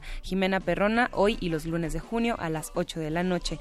También los martes de danza tenemos Malevolence eh, o diferentes formas de salvarse a sí mismo. Es una coreografía interpretada por bailarinas de México y de Colombia. Todas son jóvenes muy talentosas y habla sobre el desplazamiento forzado tanto en México como en algunos de sus, estados, como también en Colombia, en Latinoamérica y también eh, reúnen videos y documental, también cánticos de mujeres en Colombia quienes han sido desplazadas en su tierra y bueno, esta obra habla sobre la resistencia femenina, muy pertinente. Venga a ver, va uno a salir con el corazón removido, con la cabeza también, eh, pues eh, esperamos llena de ideas y de simpatía por casos que, que son incluso em, trastocados en las vidas de las bailarinas. Entonces, muy pertinente, vengan a ver Malevolence los martes de danza a las 8. El Cineclub... es un titulazo. ¿eh? Sí, sí, sí, vaya, vaya. Después hablaremos de, de esto cuando, si, si vienen, díganos qué les ha parecido el título y por qué será que se puede salvar uno a sí mismo. Eh, los miércoles son dos por uno. A las seis tenemos el Cineclub Radio Cinema, que en este miércoles 20 eh, presentamos o proyectamos también Ángeles y Querubines de Carlos Illescas, un gran colaborador de radio, también em, gran eh, fundador de proyectos radiofónicos que hablaron sobre literatura y bueno, también ahora le dedicamos em, espacio en nuestra cinematografía, así que vamos a proyectar este producto audiovisual del 72. Vengan, por favor, las presentaciones las está haciendo Jessica Rito, estudiante de Facultad de Ciencias Políticas, y se pone muy interesante tanto la presentación como la discusión aquí en el Cineclub a las 6. Si se quieren quedar, el 2 por 1 es que después a las 8 siguen los conciertos de la música que forjó una nación con un programa sobre música vocal del siglo XIX, muy interesante porque estos conciertos los comentan, entonces son a piano y a voz, pero van tejiendo también eh, sí, exactamente, van tejiendo pues historias sobre, por ejemplo, el Conservatorio Nacional, sobre también algunos compositores que no son propiamente mexicanos, pero por su trayectoria y por su aporte se quedaron también como parte del siglo XIX y bueno, interpreta la soprano Luz Angélica Uribe, entonces tiene mucha calidad. Exactamente. Es decir, que eso es de sumamente recomendable porque no solamente aúna su gran artisticidad con su gran conocimiento. Y aún así, pues estamos todos presentes que podemos hacer preguntas o tener dudas o comentarios. Entonces, esta también es la oportunidad de venir los miércoles. Los eh, jueves tenemos un recital dramatizado llamada Pita Amor, Conciencia Turbada. Es un monólogo poético donde actúa Tania Viramontes y la dirige Mario Ficacci. Aquí vemos como diferentes facetas de una mujer que vive ensimismada, pero también con este resquicio de salir al mundo, de lo, del aporte que fue eh, toda su, vida, su carrera y bueno, también varias facetas de, de, su, de su personalidad. Así que con este glamour también en el vestuario y en la escenografía, bastante sencilla, pero muy bien eh, decorada, estamos presentando esta gran obra los jueves a las 8. Los conciertos ya les comentamos, iniciamos así con música este viernes los esperamos a seguir la transmisión. Estamos también en la sala Julián Carrillo en Facebook, si tienen alguna duda o pregunta.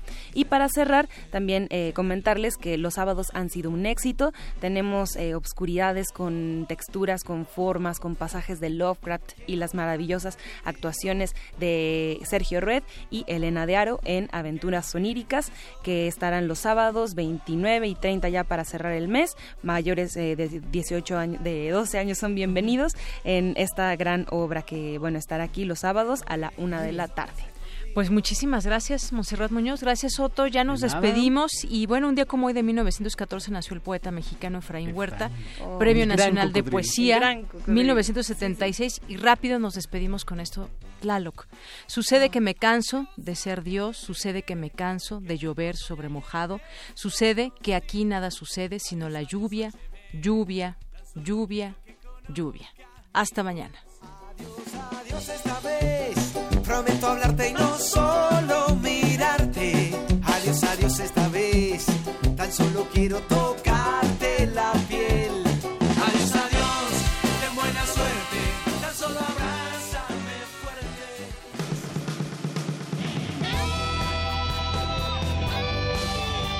Prisma RU. Relatamos al mundo.